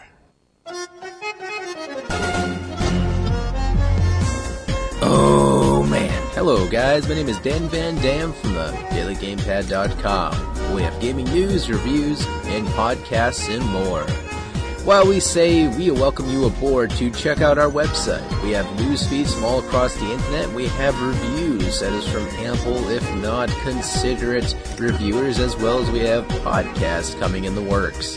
So stay tuned, strap down, strap on, and well, get ready for your heavyweight championship of the world because you are a champion, my friend, when you look at the dailygamepad.com. TheDailyGamepad.com, your one-stop shop for all video game related news. www.thedailygamepad.com. May the road rise up to meet you. May the wind always be at your back. May the sun shine warm upon your face. May the rains fall soft upon your fields. And may God hold you in the palm of his hand. Until we meet in the Elimination Chamber.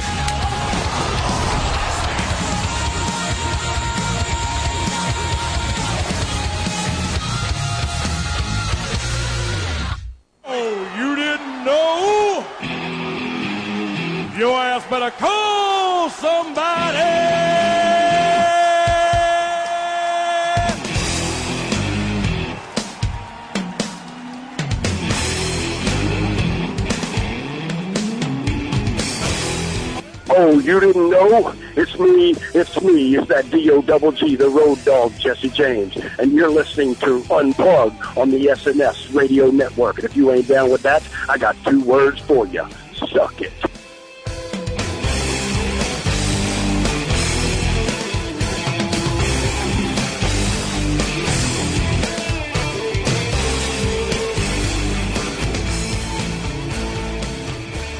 Right, all right. We're back right here on the SNS Radio Network for, of course, Unplugged. I am, of course, Mr. Money on the Mic, JJ All Caps $exay. It's good to be back. It's good to be holding down the fort. And normally at this point in time, we'd be bringing on the sensational sequel and we'd be talking some video game news. We're not doing that tonight simply because, well, well Sean is uh, attending a family function. I wish Sean the best, and uh, we'll possibly hear from the sensational sequel next week on the program. But until then, I'm going to hold down the fort, and there's not much that I want to talk about. But we do have a big news story that we're going to break down here in a second. Ashley's still joining me, of course. Um, for those of you that for those of you that didn't know, the Mass Effect 3 demo is out, so check that out if, you, if you're interested in Mass Effect. I'm, I've downloaded it, but I haven't played it yet. I just hooked up my Kinect this week, and um, I haven't really played any games with it yet. I've just been kind of messing around with the camera, and it creeps me out. To be real honest with you, you know, it follows you around and stuff, and I'm telling you, I really think that Skynet is going to emerge from the Xbox Kinect. I really do. It's freaking me out, Ashley. It's really freaking me out. Yeah. It is weird when you see the um, everything following at you kind of thing. It's like, who's watching me in that camera? You know, it's like. The way it follows you around the room is pretty disturbing. It, it makes me think that Bill Gates is sitting behind his computer watching everybody, and that I see what you're doing. I see what you're doing. It's just kind of scary. I don't know technology, uh, the whole Kinect thing. I don't know. I just, I've yet to play a game with it yet, but you know, I might brave Kinect Adventures this week with with my kids. We'll, we'll see. Because you know, ever since I got back from my trip, I've been more family oriented. Not that I wasn't before, but losing my father uh, has really kind of opened my eyes to a lot of things. And you know, I want to be the best parent that I can be to my kids, and and time with them is very crucial to me. And ever since this has happened, I've really I've had a good week with my kids, and, and I, I feel like I'm creating connections with them that I wish that I had growing up. And, and you know, it, if you have kids, it's important that you spend time with them because every day is a bonus. You know, you never know when you're going to check out, and you need to live every day like it's your last, and make sure that the ones in your life that you love, they know that. It's very important. It's very important. So, uh, with that said, let's go ahead and talk some gaming news. That the really the only story that I have that I really want to talk about tonight is uh, Tuesday, the twenty first. Tuesday. Something big is going to be dropping. Is it live SmackDown? Something else more important is happening. Something major. Something dropping on iPad, iOS, iPhone. Ladies and gentlemen, WrestleFest, not the original arcade classic, but WrestleFest is making a return to gaming. Now, to my knowledge, it's only going to be on Apple operating systems. Yeah. It's there is not- a rumor that it's going to be possibly PS3 and Xbox eventually, but I've heard that think rumor, but for now, the it, early it's point. Yeah, I think I reported on it the last unplugged that we had three weeks ago. yes, yeah. Unfortunately, uh, the rumors I've heard is it's not going to be on any other systems other than that right now, um, which sucks because I would love to play WrestleFest on my you know my TV, as opposed to my wife's iPad or my iPhone. Yeah. Um, Well, they've just they've just released the Simpsons arcade game on Xbox. give it time. I think that people are going to embrace this. A lot of people are going to be upset though, thinking this is coming out to the home systems. And uh, I mean, THQ right now has got a black eye, and it's unfortunate. But with all the problems with WWE 12, the server issues keep mounting. Um, the company is in financial peril. They've just laid off, you know, what 250 people, if not more. I mean, it's it, it's according, bad. according to a few people in chat that I've seen on Facebook, the UFC servers are just as bad as WWE 12s. Yeah, I noticed on Twitter today they were talking about a lot of updates and stuff. Um, you know, Hmm. keep in mind there is a common link here. It's not just THQ. The the company that develops these games, that puts them together is Yuke's, and I don't know, man. Um, I, I had a lot of grandiose plans on this program to to run down stories and stuff from the uh, from you know from uh, WWE 12. Excuse me. And unfortunately, because of the servers, I haven't had a chance to do any of that stuff. And you know, it's with other things that have gone on in my life, I haven't had time to do anything. But it's it's not helping, and you know, THQ Yeah. is suffering from it. Um, hopefully they can they can get their ducks in a row and, and rebound from this. But you know, a lot of people don't have any faith in THQ, and that's a shame. I mean, they have put out some pretty good products over the years, but you know they've pissed Yeah, off the a lot of people. series was brilliant. Then a week after the last game came out, the studio shutting down. Really? Yeah. Well, you know, the problem is, is I think that they took a lot of the money that they made over the years, and rather than put the money they make in in the, the SmackDown series back into the SmackDown series, they put it into some other thing like Homefront or, uh, you know, Mm-hmm. They Red put Faction. a lot of the money into movie licenses. Exactly, exactly. I think that's the problem, but hopefully they Name any. Disney or you know animated kids film that came out the past five years. THQ probably developed it. Now, hopefully they rebound from this. I'm hearing rumors that I think there's only, I think there's only eight characters that are going to be involved in WrestleFest, but they're going to have an extensive downloadable content. Yeah, there's. Uh, well, I heard that there was going to be about twenty characters available from the, the offset, but there'd be about an additional sixty. Okay. But the ones that I know offhand, Undertaker, I believe, Randy Orton, uh, Randy Savage. Um, God, there was a pick. Helps if your name is Randy. Exactly. If your name's Randy, you're probably in the game. You're probably going to be Oh, in the that's game. another. That's another thing that killed THQ. The uDraw. Yeah. Oh, that was that was brilliant when I saw it at Game Fest last September.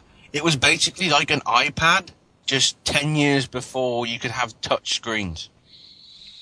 Apparently, they made a hundred million dollar loss on that device. Yeah. See other names. I believe I saw a pic of Stone Cold Steve Austin and of course The Rock, John Cena. I think CM Punk is in this one as well. So a lot of your big superstars, and again, supposedly they have an aggressive DLC uh, package that's going to uh, bring out more characters as time goes on. I don't know a lot about the game, but I'm really looking forward to Tuesday so I can get my hands on a copy for my iPhone and uh, let you guys know next week on Unplugged what I think of WrestleFest. I mean, who knows? I might be playing on my iPhone more than my Xbox if this game is uh, is pretty cool. Hopefully, it's a good price as well. THQ, just because you're in financial peril, don't overprice it because then you'll price yourself out. I can't see it being more more than ten dollars. You see, that's that's that's kind of It's- it's where kinda I'm steep. dubious about because there are very few big games that people will want to play, other than uh, probably Infinity Blade, that are in that price range. If you look at the big ones like Angry Birds and Cut the Rope and Fruit Ninja, they're all in about dollar two dollar range. I'm looking in the so chat room. possibly if they did it at five, and then the DLC would be added five dollar contributions, I think that would make sense. Yeah, I, we'll have to wait and see. I'm looking in the chat room right now, and uh, Aki THQ man says the EA can pick up THQ and continue the WWE and UFC games, as long as they have someone in there that's not with EA. I mean, EA's attempt at a wrestling game was shit. When they had the WCW license years ago, it was horrible, horrible. Oh, mayhem! Oh, the worst was Backstage Assault, which didn't Oh, have no, a ring that- at all. yeah. I don't have Backstage Assault, but I do have Mayhem. Oh my god, if you've never played that game, you owe it to yourself to play the fuckfest that is Backstage Assault. Oh, trust It's- me, it's worse than a as China soon as they porno. get, as soon as they get cheap enough, I'm going to get them off Amazon on pre-owned. God damn it! The only thing worse than a China porno is, is Backstage Assault. I I'm telling you, it's pretty bad. porno. So, big news, big news of the week on the 21st. WrestleFest returns to games. Looking forward to it. Counting down the days. My childhood may in fact be back. I don't know. I'll let you know on Friday next week. But that is going to do it for all the I might be gaming. to let you know something else for next Friday. What's that? Well, there was a reason at the start why I said this is an eventful 24 hours because I managed to get into a special event that's happening tomorrow. What it was, apparently, in early, mid to late January, there was supposed to be an event near me showcasing the PlayStation Vita, which comes out, I believe, this Tuesday world, no, Tuesday or Wednesday worldwide. M- know, massively. And, um, as then uh, it got cancelled, and then they rescheduled it to happen in London but they're actually doing a coach down from where they were going to have the original venue. So it makes the original venue look kind of depressed that they aren't getting it. So I'm going to be tomorrow in about 12 hours from now, going on a coach down to London, getting drunk there, probably having quite a lot of sausage rolls because there's going to be plenty of buffet food, and playing on PlayStation Vita. Which I love the hype that everyone's giving to it, and I hear stories this week that developers for the Vita are basically turning to the 3DS, and sales of the Vita in Japan are rubbish, and pe- and quite a lot of the big gaming stores in Australia are refusing to stock it. Good luck, Sony. Yeah, good luck with that. Yeah, so I'm going to be. Um, I might give you a report back on that and give you a taster on some of the games. No. Secretly, I want a Hitman Vita game Oh, because I I, know because with Metal the, the- with the Metal Gear Solid that's being done to the Vita, if you move your finger across the back touchpad on the console, you slice the person's throat. If you put that into the Hitman and have that as when you use the garrote wire, holy crap, that would be awesome. that'd be pretty epic. I have to admit. Uh, you know, I, I, Hitman series has always been one of my favorite series of games. I'm looking forward to the new Hitman when it comes out. I'm comes out. intrigued where this one's going as well because it's not a plot spoiler because it's shown in the trailers, but um, in the second trailer that got released a couple of months ago, he kills Diana Oh wow, and his barcode is missing. really? Th- yeah, this is really going messed up. So this this might actually be the last Hitman game they ever make. Well, no, because from the looks of it, there is a reason why he's killed his field operative woman because she gives him a message or something that you never see.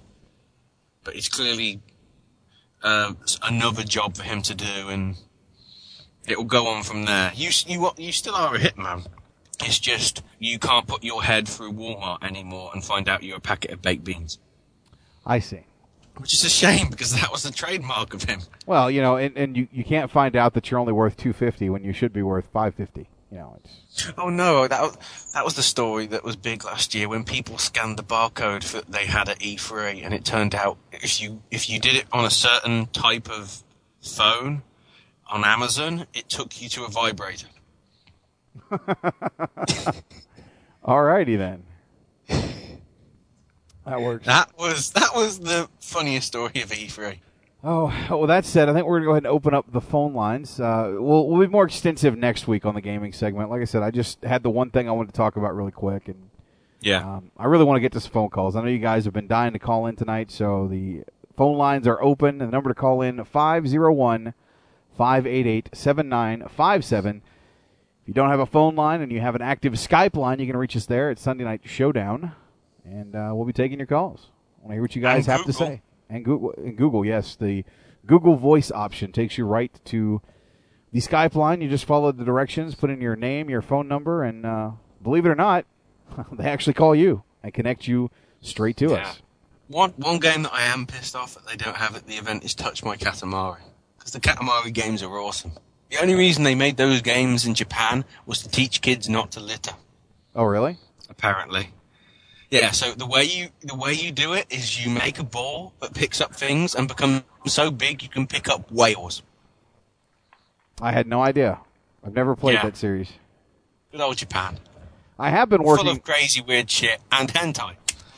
Now we did get uh, Lexi a DS for Christmas because she likes to steal her sister Sienna's DS and play yes. with it. So we made sure that we got her a DS this year for Christmas, and um, I bought her a couple of games. One of the one that she's playing right now that like she's just relentless with is uh, I believe it's it's a Shrek game, and it's got Rumpelstiltskin, and so I think it's based Oh, it off the last the movie. Shrek Forever After tie-in thing. Yeah, I think that's what it is. But she she's Yeah. been playing that a lot, and of course I'll help her through certain levels, and you know I, I don't know if it has a save option because she seems to go through the same levels every day, you know. But she gets she gets further along every day, you know, and she's like, "Daddy, can you help me out here?" And I'll help her out, and then she'll ask for help, and I'm like, "No, you got to learn how to do this. You, you you've got to learn this so you so you know how to play." So she's One getting of the better really though. nice ones is Super Scribblenauts. Oh, yeah? I know it's super called Super Scribblenauts, or whether it's just called Scribblenauts. But basically, you know, um, you can't jump or anything. You can just walk along from side to side, or use device or use items that you can find. But the way you find them is you write their names in. Right. So let's say if there was a step and you can't get up it, you type ramp, a ramp will appear, and then you walk up and get to the goal. Oh wow. But you know, and then it gets.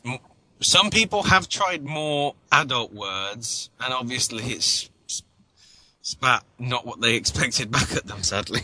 But you know, I, I, I, it, it's a, it's a small victory for her, but um, I really like it when I tell her that I'm not going to help her with something. I've done it a couple times, and she's still having problems with it. And then I see her go in the other room, and she takes her time and she tries to figure out the puzzles and stuff. And it, it, to me, it's it's such a cool achievement for her because she comes back and she's so excited the minute that she's past that level. She's like, "Daddy, Daddy, I did it! I did it!" You know, it, it oh, it just it warms my heart. I mean, I, I'm so proud of her when she does stuff like that. Twenty years time, it'll be the same thing, only with the Professor Layton games. Well, exactly. They are awesome as well. The kid has potential, as they say. But uh, let's go to the phone lines. I believe we are being joined by someone. Welcome to Unplugged. Who's this? Uh, this is Anthony from the chat. Anthony. How you been, man? It's been a while. Uh, it's been fine. Uh, first off, I want to say it's good to have you back, JJ. Thank you. It's good to be back. And just getting off to um, probably Elimination Chamber, I agree that Santino's a little shocked, but it's like it can work because they can have him get probably taken out bef- during the pay-per-view, have someone replace him, like Dustin Rhodes, or even have Brodus Clay, who gets rid of the Funkasaurus thing, becomes the heel and just takes his place. Well, according according to Brodus Clay on Twitter, the Funkasaurus is not dead, but uh, I, I I think that they kind of blew the they blew the load with this one. I think that they went a little overboard with Brodus. I don't think that was the gimmick he should have gotten.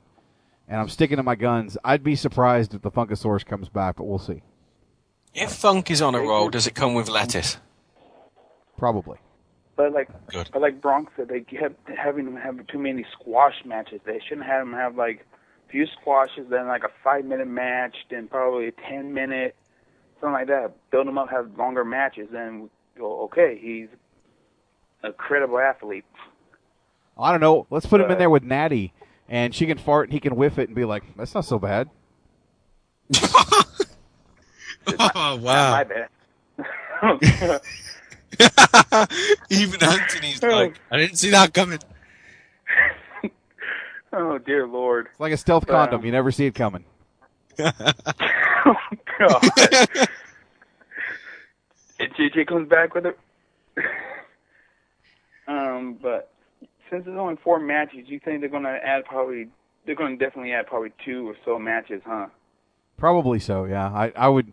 That, that's typical with them. They usually add something to the show. There'll probably be some lower mid card match that you know we don't know about, and you know who knows. Maybe Brodus Clay will actually have a match and and prove the internet was wrong and that Funk still is on a roll. Who knows? He fights Kharma. Uh, doubtful if that happens. But I used to say have like Dustin Rhodes get in the SmackDown chamber so they could set up for that possible brother versus brother match at Mania. For the Intercontinental title, that would be cool. I would love to see that. I mean, I, I've been a big proponent of that. I still think that Dustin should have been in the Rumble and he should have eliminated Cody, but that's just my thoughts on it. Yeah, that's pretty much it. Can't wait to hear what you guys are going to do for the SNS. It'd be kind of interesting to hear what you guys are going to do for that. So I'll just hang up and let the other people call in and give your th- give their thoughts. All right, Anthony, it's good to hear from you, bro. Okay, thanks. Bye. Cheers, Anthony. All right, let's go to the phone lines. I believe we have somebody else on the line. Welcome to Unplugged. Who's this? Hello, Jay. It's Chris Husk. The Canadian Barbarian in the hizzy. What's going on, dude? Uh, I'm alright. I just want to let you know everything I said in that video I meant. I appreciate that, Um, man. I, I really do. Thank you so much for that. You're welcome. Uh, and just so you know, I wouldn't I've done that if it wasn't important. So I don't really like putting my face out there, if you know what I mean. Um, anyway, I just wanted to say uh, I'm happy you're back. Um, I, w- I wish you and your family good wishes, and uh, I just wanted to uh, say um, uh, um, I just ha- I just am happy you're back. That's pretty much it. And just tell Trey that I'm planning to buy two of those WNM shirts pretty soon. Yeah, you know, I've been looking at those WNL shirts. I like them, but I think I'm gonna. Well, I probably won't order them from the same place, but I'm actually thinking about putting together some designs for some SNS network shirts. Like I'm thinking like all in white with like blue logos and stuff for the for the Yeah, I- network itself. You know. Yeah, because I'm because um, I you probably saw that that uh, that little shirt logo I put on there, right? Right. All those shirts are from Alaska. My moment to Alaska about oh five six years ago, and I've been wearing those shirts for almost uh, five years. Like I'm I'm thinking that I might be going to the uh, the Calgary Comic Expo uh, that they're going to have this year later on this year. I need to talk to Walkie and see if he wants to come to this thing because uh, they just announced they're going to have the entire cast of the Star Trek Next Generation there. yeah, yeah. I was thinking I'm I'm trying to uh, arrange with my friends to get down there because I'm a big Star Trek geek myself, and Even the and, Stewart. Uh, oh my god. Yeah, Stewart, uh, Gates McFadden, Frakes. Frakes is going to be there. Uh, yeah, Yeah. man, you name it. Wil Wheaton's going to be there. Believe it or not. you know, uh, do you know, do you know, uh, uh, do, are you a Buffy fan? Uh, oh, they've got James Marsters coming. Yes. Yeah, Spike. Yeah. Uh, you know, I, I, I I didn't watch Buffy, but I Harmony got me into watching Angel. We watched the the entire series on Netflix, and uh, I liked Spike. So I, I would I would go talk to him for sure. But uh, I, think it'd be great if I get Walkie to, to fly his butt up here to be a part of it. And I can just imagine the, the classic liners we can get from the whole entire cast of Star Trek. Just don't mention J.J. Abrams to me.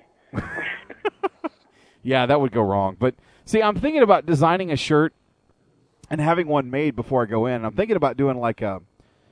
I'm not a hockey fan, but I like the hockey jerseys, right?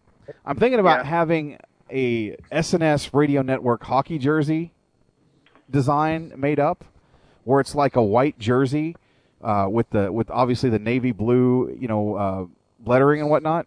And I'm gonna have Yeah. $exay on the back, and then the big number one in the middle of the back.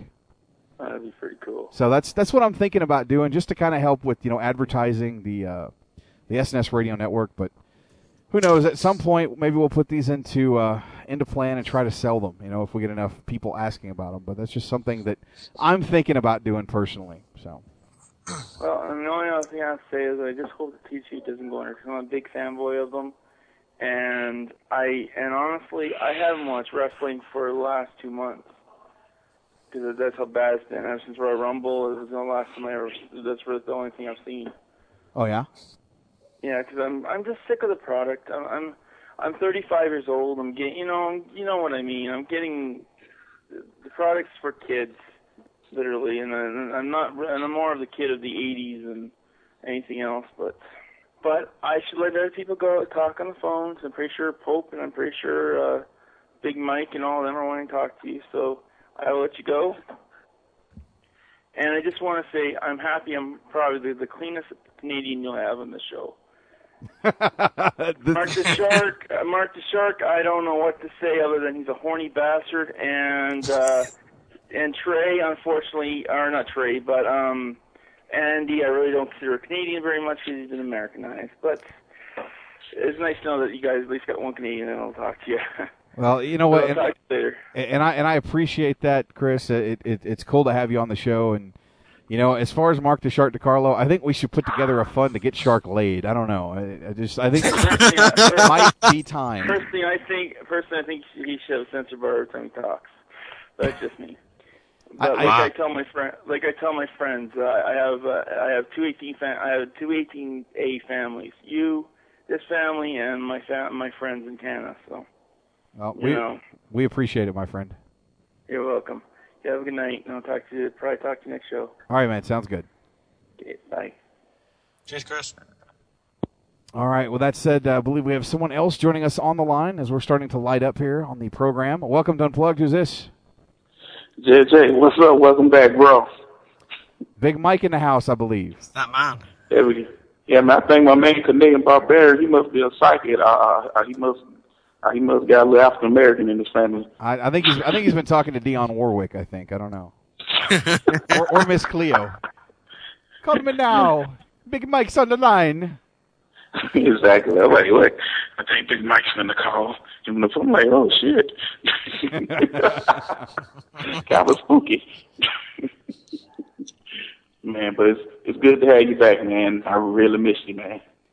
Dude, it's good to be back. Uh, you know, this it's been a it's been a hellacious two weeks for me, man. I mean, I, I don't even I can't even begin to tell you uh, how I I have felt the last couple of weeks, and you know, I, I've been home for a week now, just not really doing anything but trying to regain my composure, recharge a little bit, and you know, uh, it- it's brought me to a lot of different decisions that I'm going to be making over the next couple of weeks. A lot of changes that I'm going to be implementing in, in my personal life, and obviously the shows and whatnot. But it's just, it, it, I really got rung through the fucking wire. I mean, I, I I feel like I got thrown through a barbed wire fence. You know, I mean, that's I'm I'm pretty shredded right now.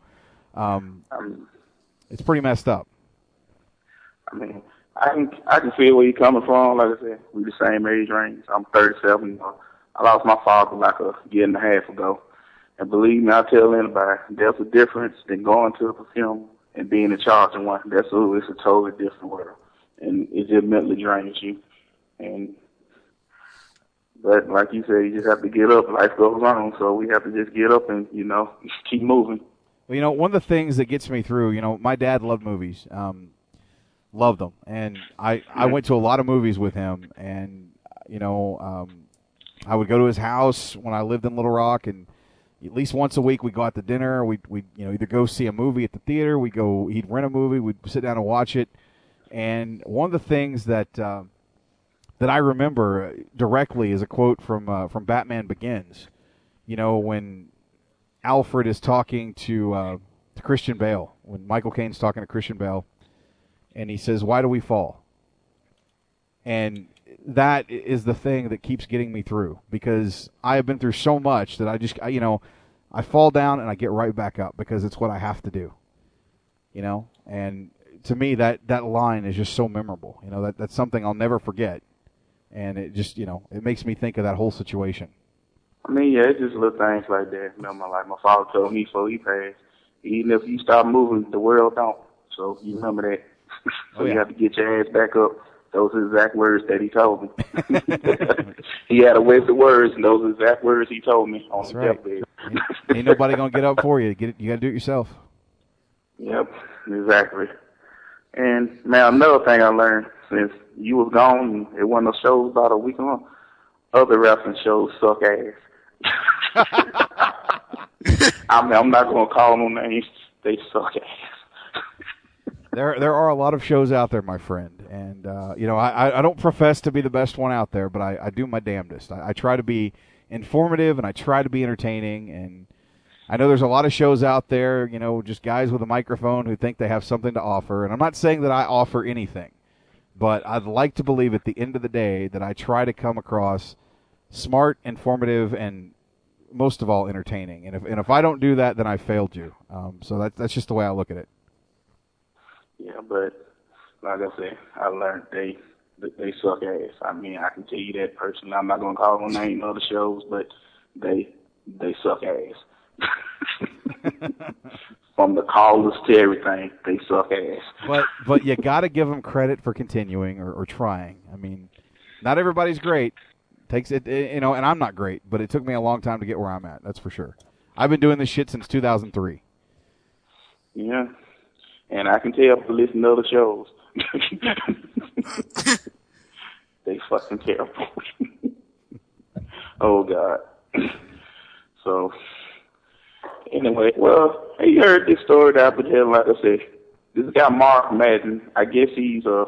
I mean, would you consider him like a like someone who has knowledge? Uh, you remember he used to be with WCW, the fat guy. Now he's like this big sports announcer the Pittsburgh area. He hosts sports shows. Mark Madden. Oh yeah, I know Mark Madden is. Trey and I have had uh, had our issues in the past with Mark Madden. You know, he's a guy whose 15 minutes of fame revolved around him being on WCW Nitro toward the end of that show's run, and you know he was involved in a couple angles where Tank Abbott whooped his ass, and you know he was embarrassed by the company, and he has a beef with DDP, and you know he's just Mark Madden. At times, I agree with some of the editorials he puts out. Other times, I think the guy is like, you know, hoarding Whitney Houston's crack. I don't know. I, I just, you know, listen, listen to, to those who love Whitney Houston. I, I loved her too. Uh, you know, the Whitney Houston from the from the late '80s. You know, uh, loved her. I, I love the stuff she did in the early '90s. Watched The Bodyguard the other night with Harmony again. What a great movie that was. You know, she took a song that Dolly Parton made popular and made it her own and put her own unique spin on it. And it's one of the best songs that I've ever heard. And, you know, Whitney Houston, we're all mourning her loss. You know, I'm trying to be funny and I'm not trying to be disrespectful to anyone who loves Whitney Houston. Um, you know, there was something posted on the Facebook page today in regards to Whitney Houston and um, a soldier named, I think, Michael Murphy, who was a Navy SEAL.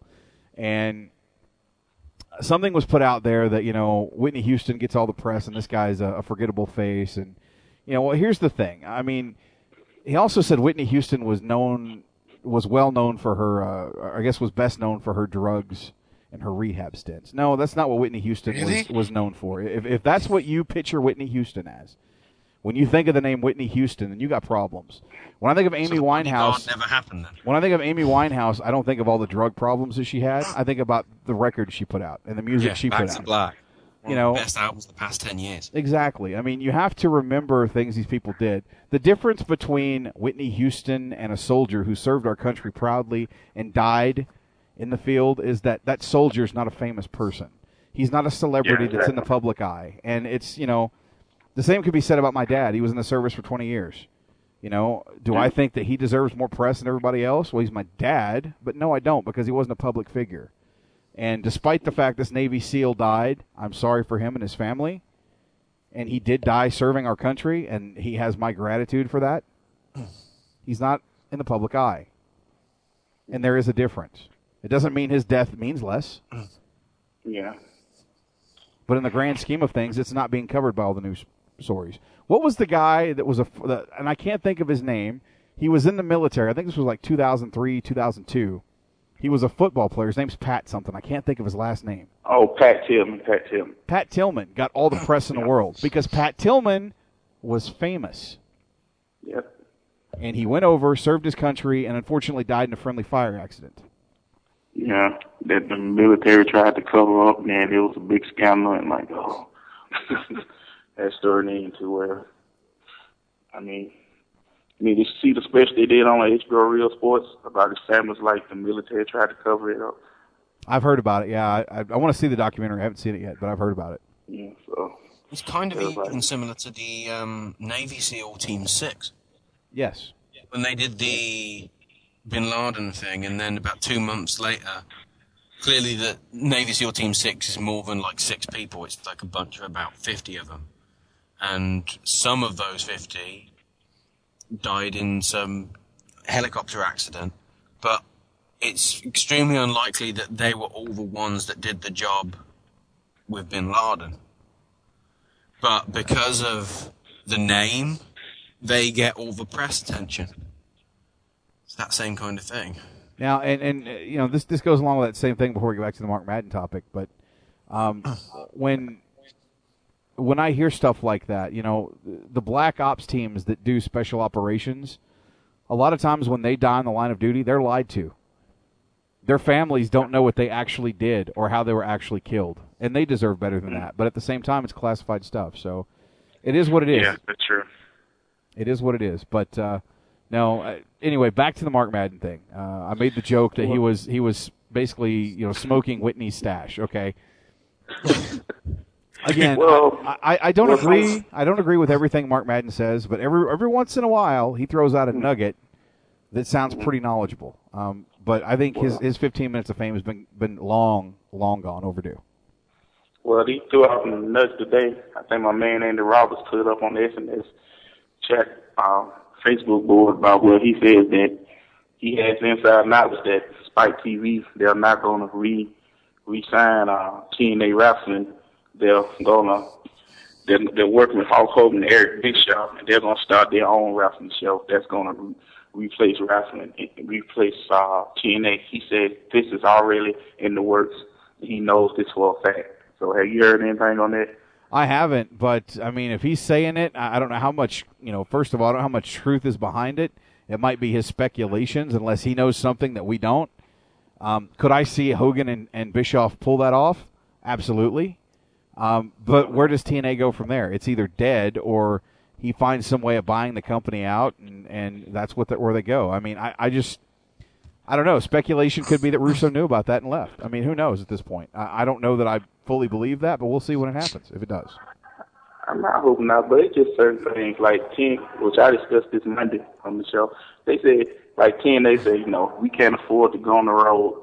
Okay, you have all a rest, all H wrestling. I'm quite sure that TNA has much more money than them. How can every week they can go on the road to do shows off the road every week, but TNA wrestling said that they cannot do shows, and Spike TV will put up half of the money. It's just stuff like me. I love, I like the wrestling team, but it's just stuff like that. I'm sorry, it's bad management. I mean, it don't make no sense. I agree. I I mean, again though, I mean the, best thing that can happen to a Hogan and Bischoff company is if they had Ted Turner backing them, you know. And now that the AOL Time Warner deal is is pretty much done, I mean that could happen, but you couldn't call it WCW because well Vince owns the rights, and you can't call it TNA because well Dixie owns the rights. And I mean, what do you do from there? Do you start over, or do you just somehow find a way to take over that company? Uh, it's Right. just, I think it's speculation more so hearsay more than anything mm-hmm. else. If it happens, it happens. But with Hogan and, and Bischoff's record, I wouldn't, I wouldn't discount it.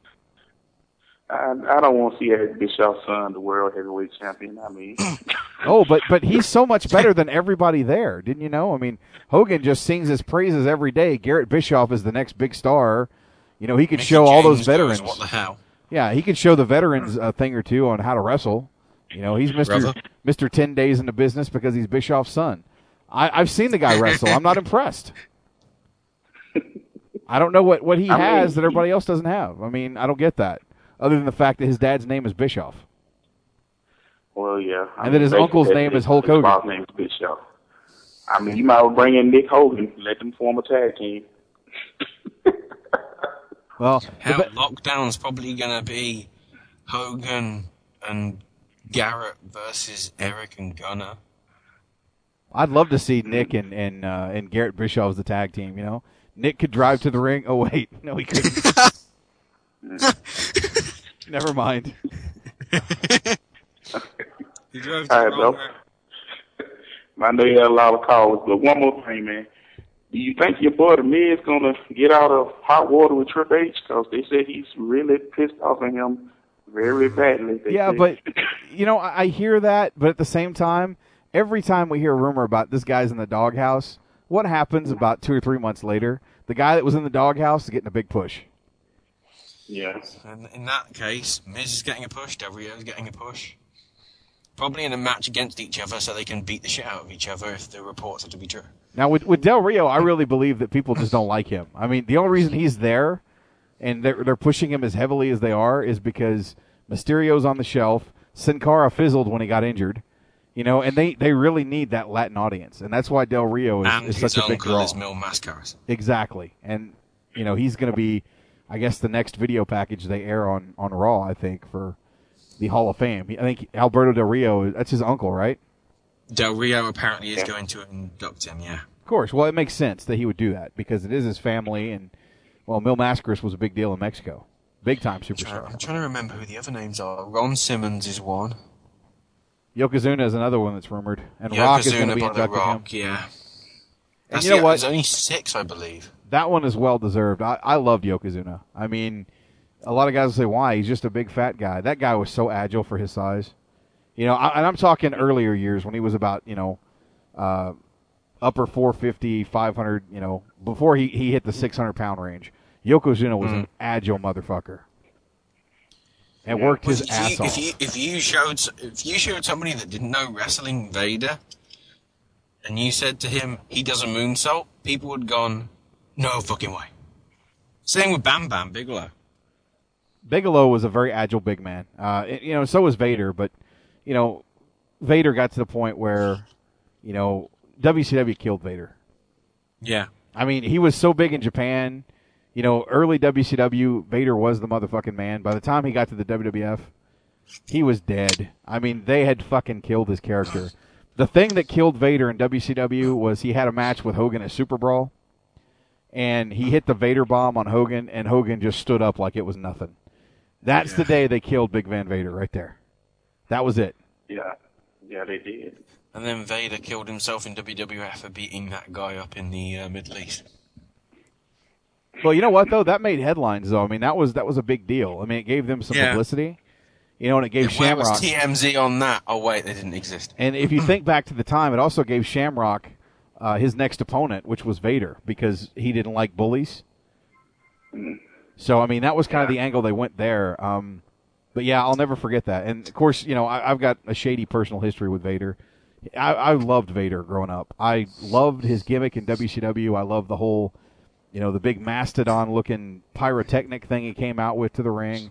I love that he would squash. Shady personal history. I, I would I would love when he squashed two or three guys.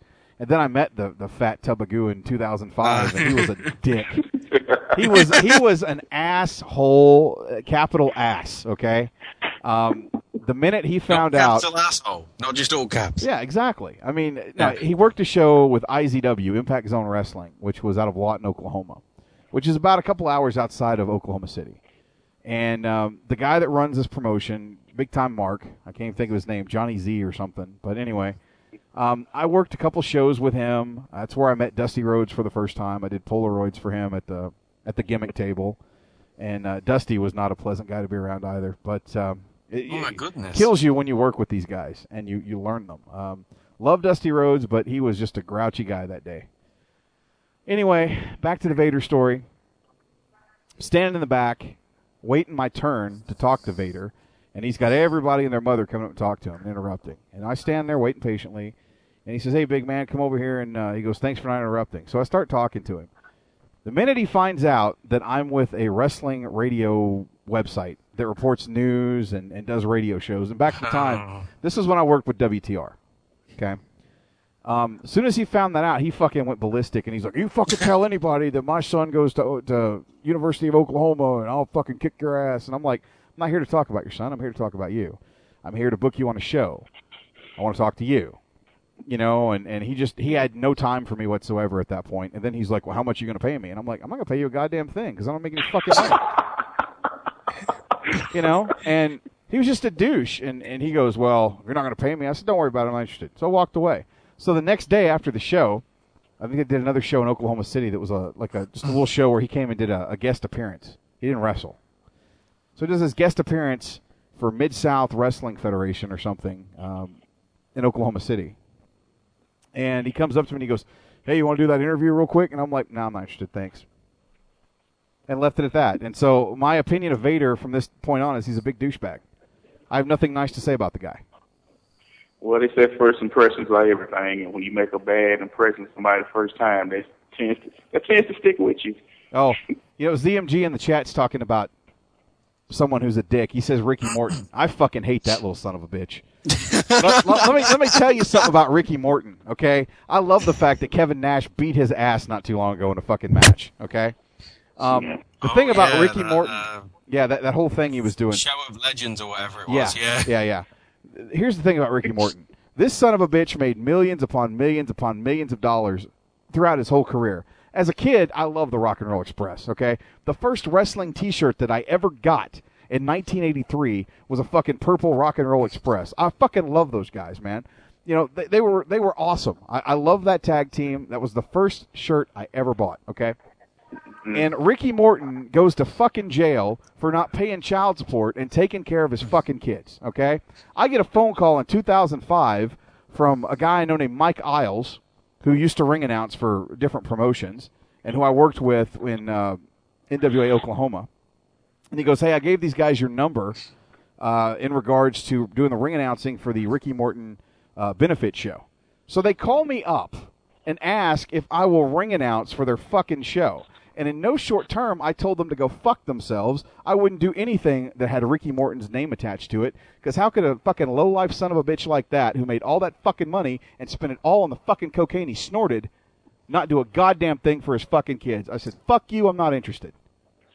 And then the guy on the other side of the phone said, "I'll take that as a no then." Pretty much. I never heard from him again. So, Ricky Morton, if you're listening, fuck you. I don't like you either.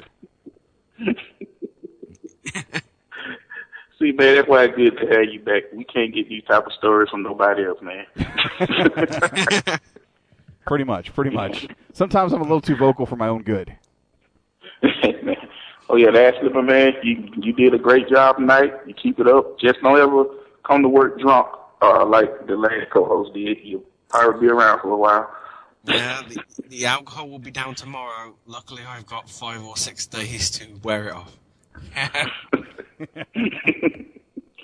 All right, man. And JJ, and it's good to hear you clarify that you was 100% on the other network. I thought I was the only one who had heard that comment a while back, but No, you don't I- leave it at that. You know what? And I haven't addressed that, but like, here's the thing. Uh, You know, the, the website isn't the website that I own, the name I own, and you know, granted, uh, I have a partnership with somebody, but when I hear stuff like somebody saying they own one of my shows and they own the network, no, no, I, I'm the owner. Yeah, yeah. I- It's me. I'm the one that started this. I own the name.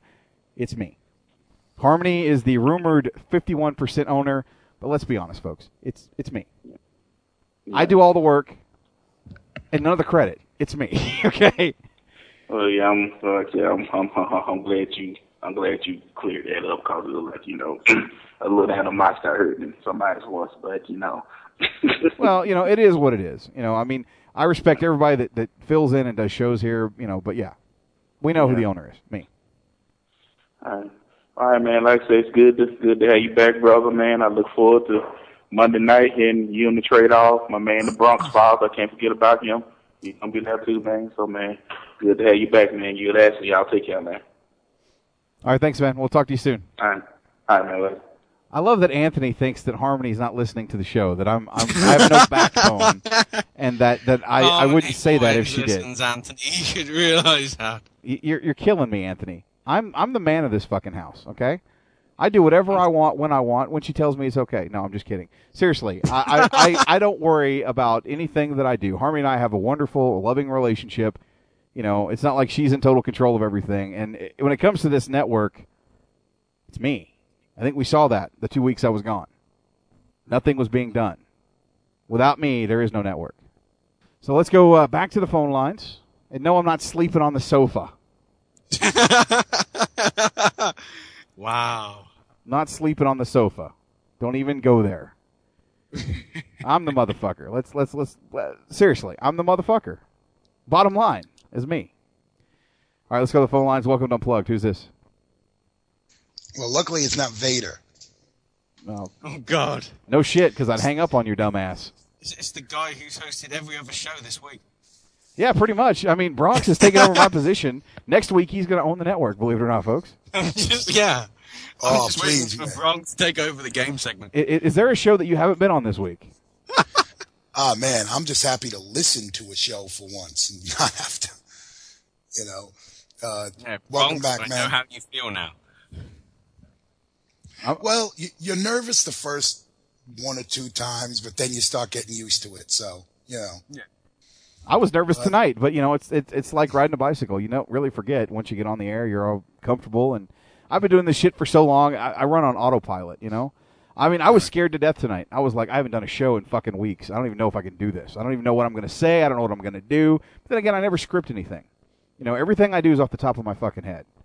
And so I, I was just I was scared to death, thinking, how's the flow going to go tonight? You know, how's this going to work? How's this going to work? But it's like riding a bike, man. You get comfortable.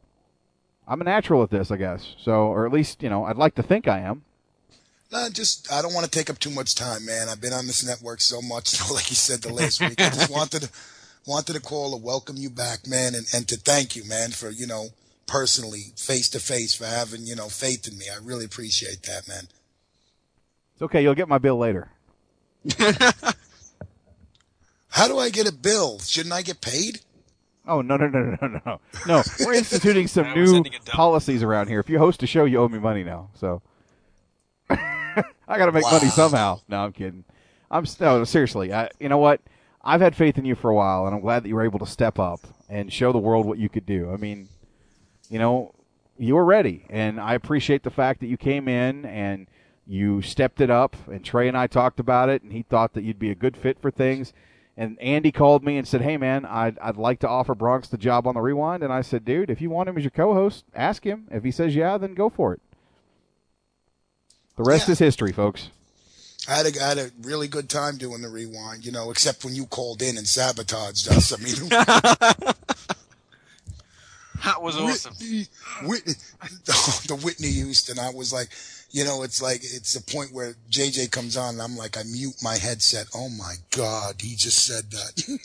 Well, you know, I have to I have to do something to shake things up. You know me, I like to make an entrance, and you know, I like to make it mean something. And I, I'm, I'm I guess I'm the I'm the Natalya of the network.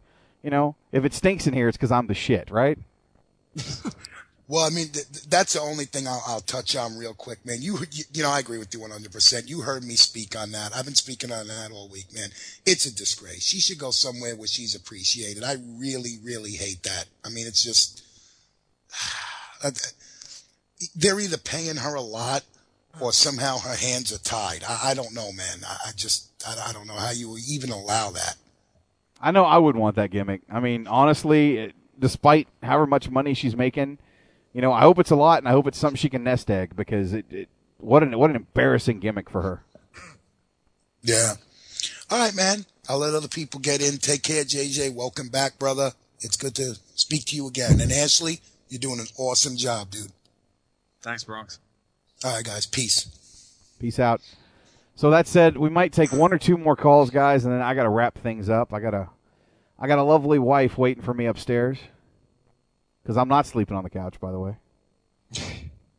I do want to thank everybody that's called in tonight, and uh, you know what? I want to say that, quite frankly, Ashley, you've done a fantastic job, dude. I mean, you stepped it up. People could actually understand what you were saying. I mean, that's what they've been saying all night in the chat room. that they actually Even the shark. you. Even the shark, yes. Even the shark said, I understand him.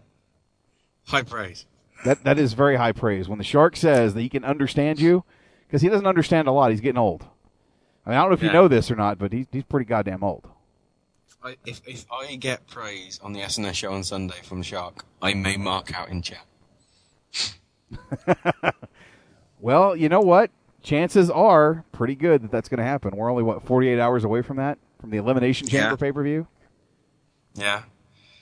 And it's a busy week for WWE as well, because they've got the pay per view Sunday, live Raw on Monday, and live SmackDown Tuesday as well. Yes, that is and then true. there's also um, something I didn't mention in the news, but apparently they're going to be having a live SmackDown. I think it's the not straight after WrestleMania, but the week after WrestleMania as well, Right. April 10th or something. Well, and don't forget the 21st on Tuesday. We've got uh, quite a few things. We've got the Rock DVD coming out. That's that's going to be big for them. You've got uh, WrestleFest. You got WrestleFest. There's a rumor that uh, you might be able to pick up the Rock as DLC if you don't have him for WWE 12, and you might actually be able to download him through the But- but servers. Be for free now. No, no, he's not for free. You have to pay. Which it's like what 80 Microsoft points or something. Oh, a dollar. That's all right. Yeah, I mean it, it, it's not much. I mean I'm going to pick him up just because I haven't had the Rock on the game for you know forever. I wasn't one of the people that ordered the game and and picked it up at a store. You know, I was through the graces of God got a copy from THQ. So Yeah. There's another game that's out Tuesday as well that people are the Alan Wake sequel, not sequel, American Nightmare, I think it's called. oh that, that's looks- that's coming out Tuesday. Yes. Oh, I'm so out of the loop. I didn't re- I didn't realize that. Yeah, that it's part of this Xbox House Party thing. There's one that came out this week called Warp for 800 Microsoft points. I think next week is yeah, Amer- Alan Wake's American Nightmare, which is 1200.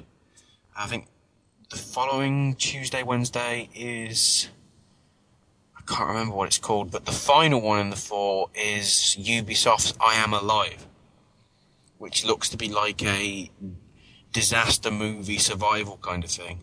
Like there were, there, was, there were certain few Japanese games that did it, but arguably it'd be something like Poseidon or the Towering Inferno or I Am Legend, and mix them all together. Oh wow. And that's 1200 Microsoft points. And if you buy all four before the month of 20, yeah, the 28 day period is over, you get 800 Microsoft points back. Oh wow, I didn't know that. That's pretty cool. Yeah. So basically, you get one of the 800 Microsoft Point ones for free. Now, Ashley, I, this is something I have not been doing on on the show, so I'm putting you on the spot here. Um, one of the things moving forward that I want to do is, especially with the gaming segment, what have you been playing lately, man? I mean, what what have you actually been playing on? Whether it's PS3, Xbox, what game? Well, you're stuck with me because I don't have anything newer than a PS2. Well, but what are you playing? Oh, I've been playing well SmackDown vs Raw 2011 and purposely made it so I hold every single belt bar the Divas title, but I'm so tempted to make my character multi-gender if I could. Um, just to hold all the belts and then just walk out with all of them, like Sheamus did in the Road to WrestleMania, you know, WWE 12. That would just be awesome. Um, other than that, not a heck of a lot. I I want to get into. I, I've even gone back to the old Tomb Raider, the very first one. And my God, 15 years. She's aged quite a bit.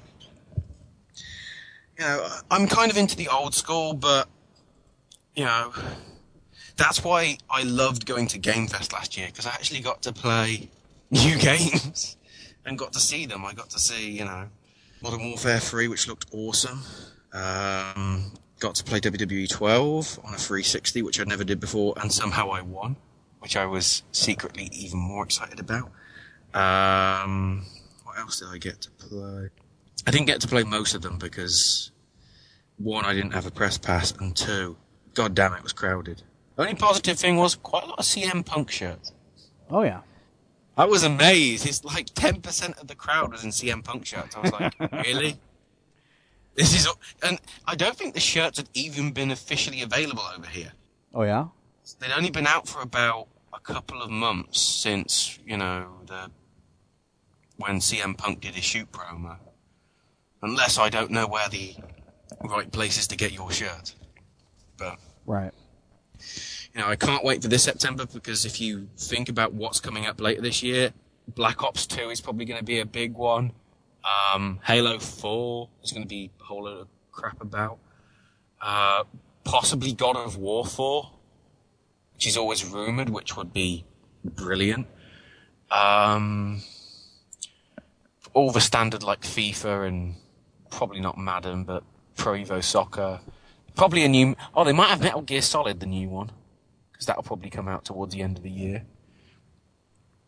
Right. But yeah, and then there's all the kiddies games. You know, the the the, the, the game I had the most fun with was Rayman Origins at that event, because I'm only aware because I haven't got any of them on the PS2. I'm only aware of the 2D ones, and the 3D ones I'd heard so much that they were rubbish. So you know, completing the first Rayman just before Game Fest was kind of awesome, and then seeing Rayman Origins and how nicely textured it was and everything, it was pretty awesome. Yeah.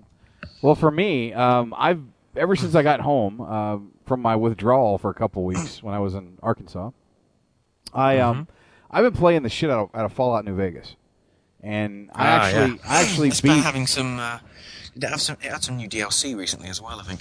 Yeah, I haven't bought any of the DLC yet, but uh, I've been going through the, the story mode campaign, and I beat the game yesterday on one of the possible endings, and I'm going through now because I, I had an optional save where it was a pivotal moment, you know, where I went one way or the other way. So I saved it at that point and decided to, uh, after I beat it, go back and go the other way and, and see how that plays out. But I'm really Mhm. enjoying the hell out of this game. I'll probably pick up the DLC. It's it's really cool. I mean, I enjoyed the first Fallout 3. Uh, but this one I I'm I'm really liking. So uh, I've been playing that. Have not played WWE 12 since I've returned home. Um, maybe I will Tuesday if The Rock is DLC. I don't know. I just haven't had the urge to even put that in my Xbox. I downloaded the uh, the Kinect. What is it? Uh, the Disneyland demo that they have, the the Disney Kingdom game or whatever. Yeah. And I'm probably going to try that out with my daughter in the next couple of days because uh, I want to start playing Kinect games with my kids. And uh, Well, you'll be excited to know that it got revealed. I think it got, bef- you know, before you uh, went off air for the past few weeks. The Star Wars bundle's back. yes, and I'm going to be picking that motherfucker up. Yeah. I The, I have uh, decided JJ is getting R2D2 the R2 unit. console and the C3PO controller and the very weird looking Star Wars Kinect. Yes, it's white. No, I'm actually talking the game itself. I mean, apparently the mini games are basically like Dance Dance Revolution. Really, I, I you know what? I I seen the commercial for the Star Wars Kinect where the the guy's taking all the classic scenes and really fucking around with it. I, I just you know the commercial's classic. I mean, it's great. Um, it's really hilarious. But I, I from everything I saw from the demo for this thing, what from E3, it, it looked really sluggish, and that's why they took the time to kind of rework some things. Yeah. It looked like everything was slow and tedious. I mean, if it comes with the bundle, that's cool. You know, at least I'll get to check it out when I buy the bundle. But uh, I just, I really want the C3PO R2D2 Xbox bundle because Yeah, it's not really for the game; it's for the. Oh, I don't care about the game. I just want Yeah. that fucking system. I just, I just find, well, it probably isn't Dance Dance Revolution. It'd probably be something more like Dance Central Just Dance. Well, you know, and yeah, it'll be set to the old uh, Star You Wars disco Although music. there will be some people that just go through the mini games and not bother because it'll probably be Princess Leia, Leia in a slave outfit. Oh, oh, come on, Ashley. I mean, the fun of doing that would be to have like a uh, a Dance Dance Revolution disco game where it's got the old classic uh, Star Wars disco theme from the '70s. You know, where it would put you in like costumes of Chewbacca or Han Solo or Princess Leia, and you'd be dancing disco to the fucking song. That would be epic. I mean, come on, who wouldn't want to Yeah. play that? That would be cool. I'm just looking over the other releases this month. Quite a lot of them are obviously PlayStation Vita. Um, oh, the remake of Syndicate coming out also this Tuesday coming. That looks very good. Um, I think it came, what was it, Commodore 64, I think? Back in the 80s? We're talking really old school. That is old school. You, you know, I'm so old school. I had it Intellivision. You know what that is? Oh, Intellivision. That's br- I got one of those. I got Intellivision classics or whatever for the PS2. I love the Intellivision. I used to have the I had the baseball game. Um, I had one that was like a vampire game where you were killing. I think it was called like Night Stalkers or something. Like I had the boxing game. I fucking love the Intellivision. I had Burger Time. Like who didn't love Burger Time back in the early '80s? That was a fucking awesome Burger game. Time's classic. So Just seeing what else. SSX at the end of the month. Eh, oh, that's a personal favourite of mine. I've loved the first four. And apparently they had a special press event over here in the UK, and the journalist got a chance to zip line off the top of Battersea Tower Oh wow. with a snowboard strapped to him, which is pretty cool. And then just have a quick look into March, Mass Effect 3, that'll be big. Whole lot of Silent Hill as well. Silent Hill HD and Silent Hill Downpour and Silent Hill everything. Mario Party 9 for the Wii. Viva Street. Ninja Gaiden 3. New Resident Evil. Kid Icarus for the 3DS. Hmm. And I think that's been delayed in version, so. Right. Anyway. Well, with that said, I think it's time we go ahead and wrap things up and get out of here. So I'm gonna play that old familiar theme, Ashley, as we get ready to Oh, happy trails. pack them up. It's been fun. You know, I, I- it's been a good show. I mean, it's good having you aboard, man. You've, you've done a fantastic job tonight. Pleasure to be on with you. Pleasure, pleasure to be on the uh, the return show. And, and I hope I terrified the shit out of you before the show started. I mean, uh, with all the pressure, you know. Um, you kind of did. That- that opening given that I monologue- had to do so many presentations and under pressure and everything for my uni degree. Um, you know, Good, good. Tonight was under pressure a bit, but not at the same extent as oh crap. If I don't get this, I don't have a career. Well, you know. then again, jobs market is crap enough, so it don't matter. yeah, true enough, true enough. But no, I, I was I was hoping that opening monologue that you shit your pants a few times. That was uh, it's good stuff. Uh, no, seriously, you did a great job, man. I, I'm I'm impressed, and I knew you had it in you, so I wasn't worried a bit. yeah. So Well, I'll be around next week. that's true. You were going to be here for uh, for a couple weeks here, so Yeah. like I said, a lot of changes in the works for this show, and I'm going to be talking with Crelly over the future of what we're doing here and, and some other stuff, and got to talk with Sean on the future of what we're doing here, and uh, you know, a lot of changes coming, guys. I'm not going to specify any more than that, but uh, some changes are going to be happening. So stay tuned for those. I'll, I'll fill you guys in, and I think it's going to be something we're all going to like. So Uh, yeah, as as the Metal Gear Solid track says, the best is yet to come. Absolutely. You know, I, I said it earlier this year that I've put all my focus into making WNL a great show the last couple of years, and I'm not going to waver from that. But uh, I really, really want Unplugged to uh, to be top. Well, not not necessarily top of the food chain, but I want it to be the best it can be this year. So we'll see what happens. But uh, without no, Lexi isn't taking over the gaming segment, Anthony. no, she's not. Um, I, I do want to say this. Everybody's been you know shooting me all kinds of uh, song of the night things tonight, but uh, I have something special in mind for my song of the night. Um, it's kind of a dedication to my father, and uh, that's that's going to be our song of the night. So Ashley, before I set this up, you got anything final you want to say before we wrap it up? Um, just so I don't get any hatred from Sean next week if he is back, I might as well say those immortal lines for him. U4L, unplugged for life. All right. With that said, I'll go ahead and uh, get everything ready. I, I want you guys to know that uh, that my dad meant the world to me, and it, it, it's been rough for me the past two weeks, knowing that the last time I saw him was in 2006, the weekend that Harmony and I um, came up to Canada from the states, and uh, I owe my dad a lot. You know, he was always there for me. We we had a rough relationship for a few years, and we we, we got over that. And he was very proud of the things that I did. You know, getting married, moving to Canada, and helping to raise these children with Harmony. And uh, he was proud of the man that I became, and I owe a lot to him for that. My dad is, is one of the, the main reasons why I'm into video games. And uh, he never really liked wrestling, but he always supported my dreams, and uh, for that, I've, I've always appreciated that.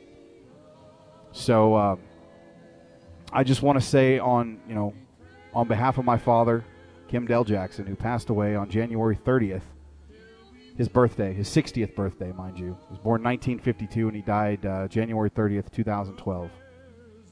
I want to say that I love you, Dad. I miss you, and thank you for making me the man that I am.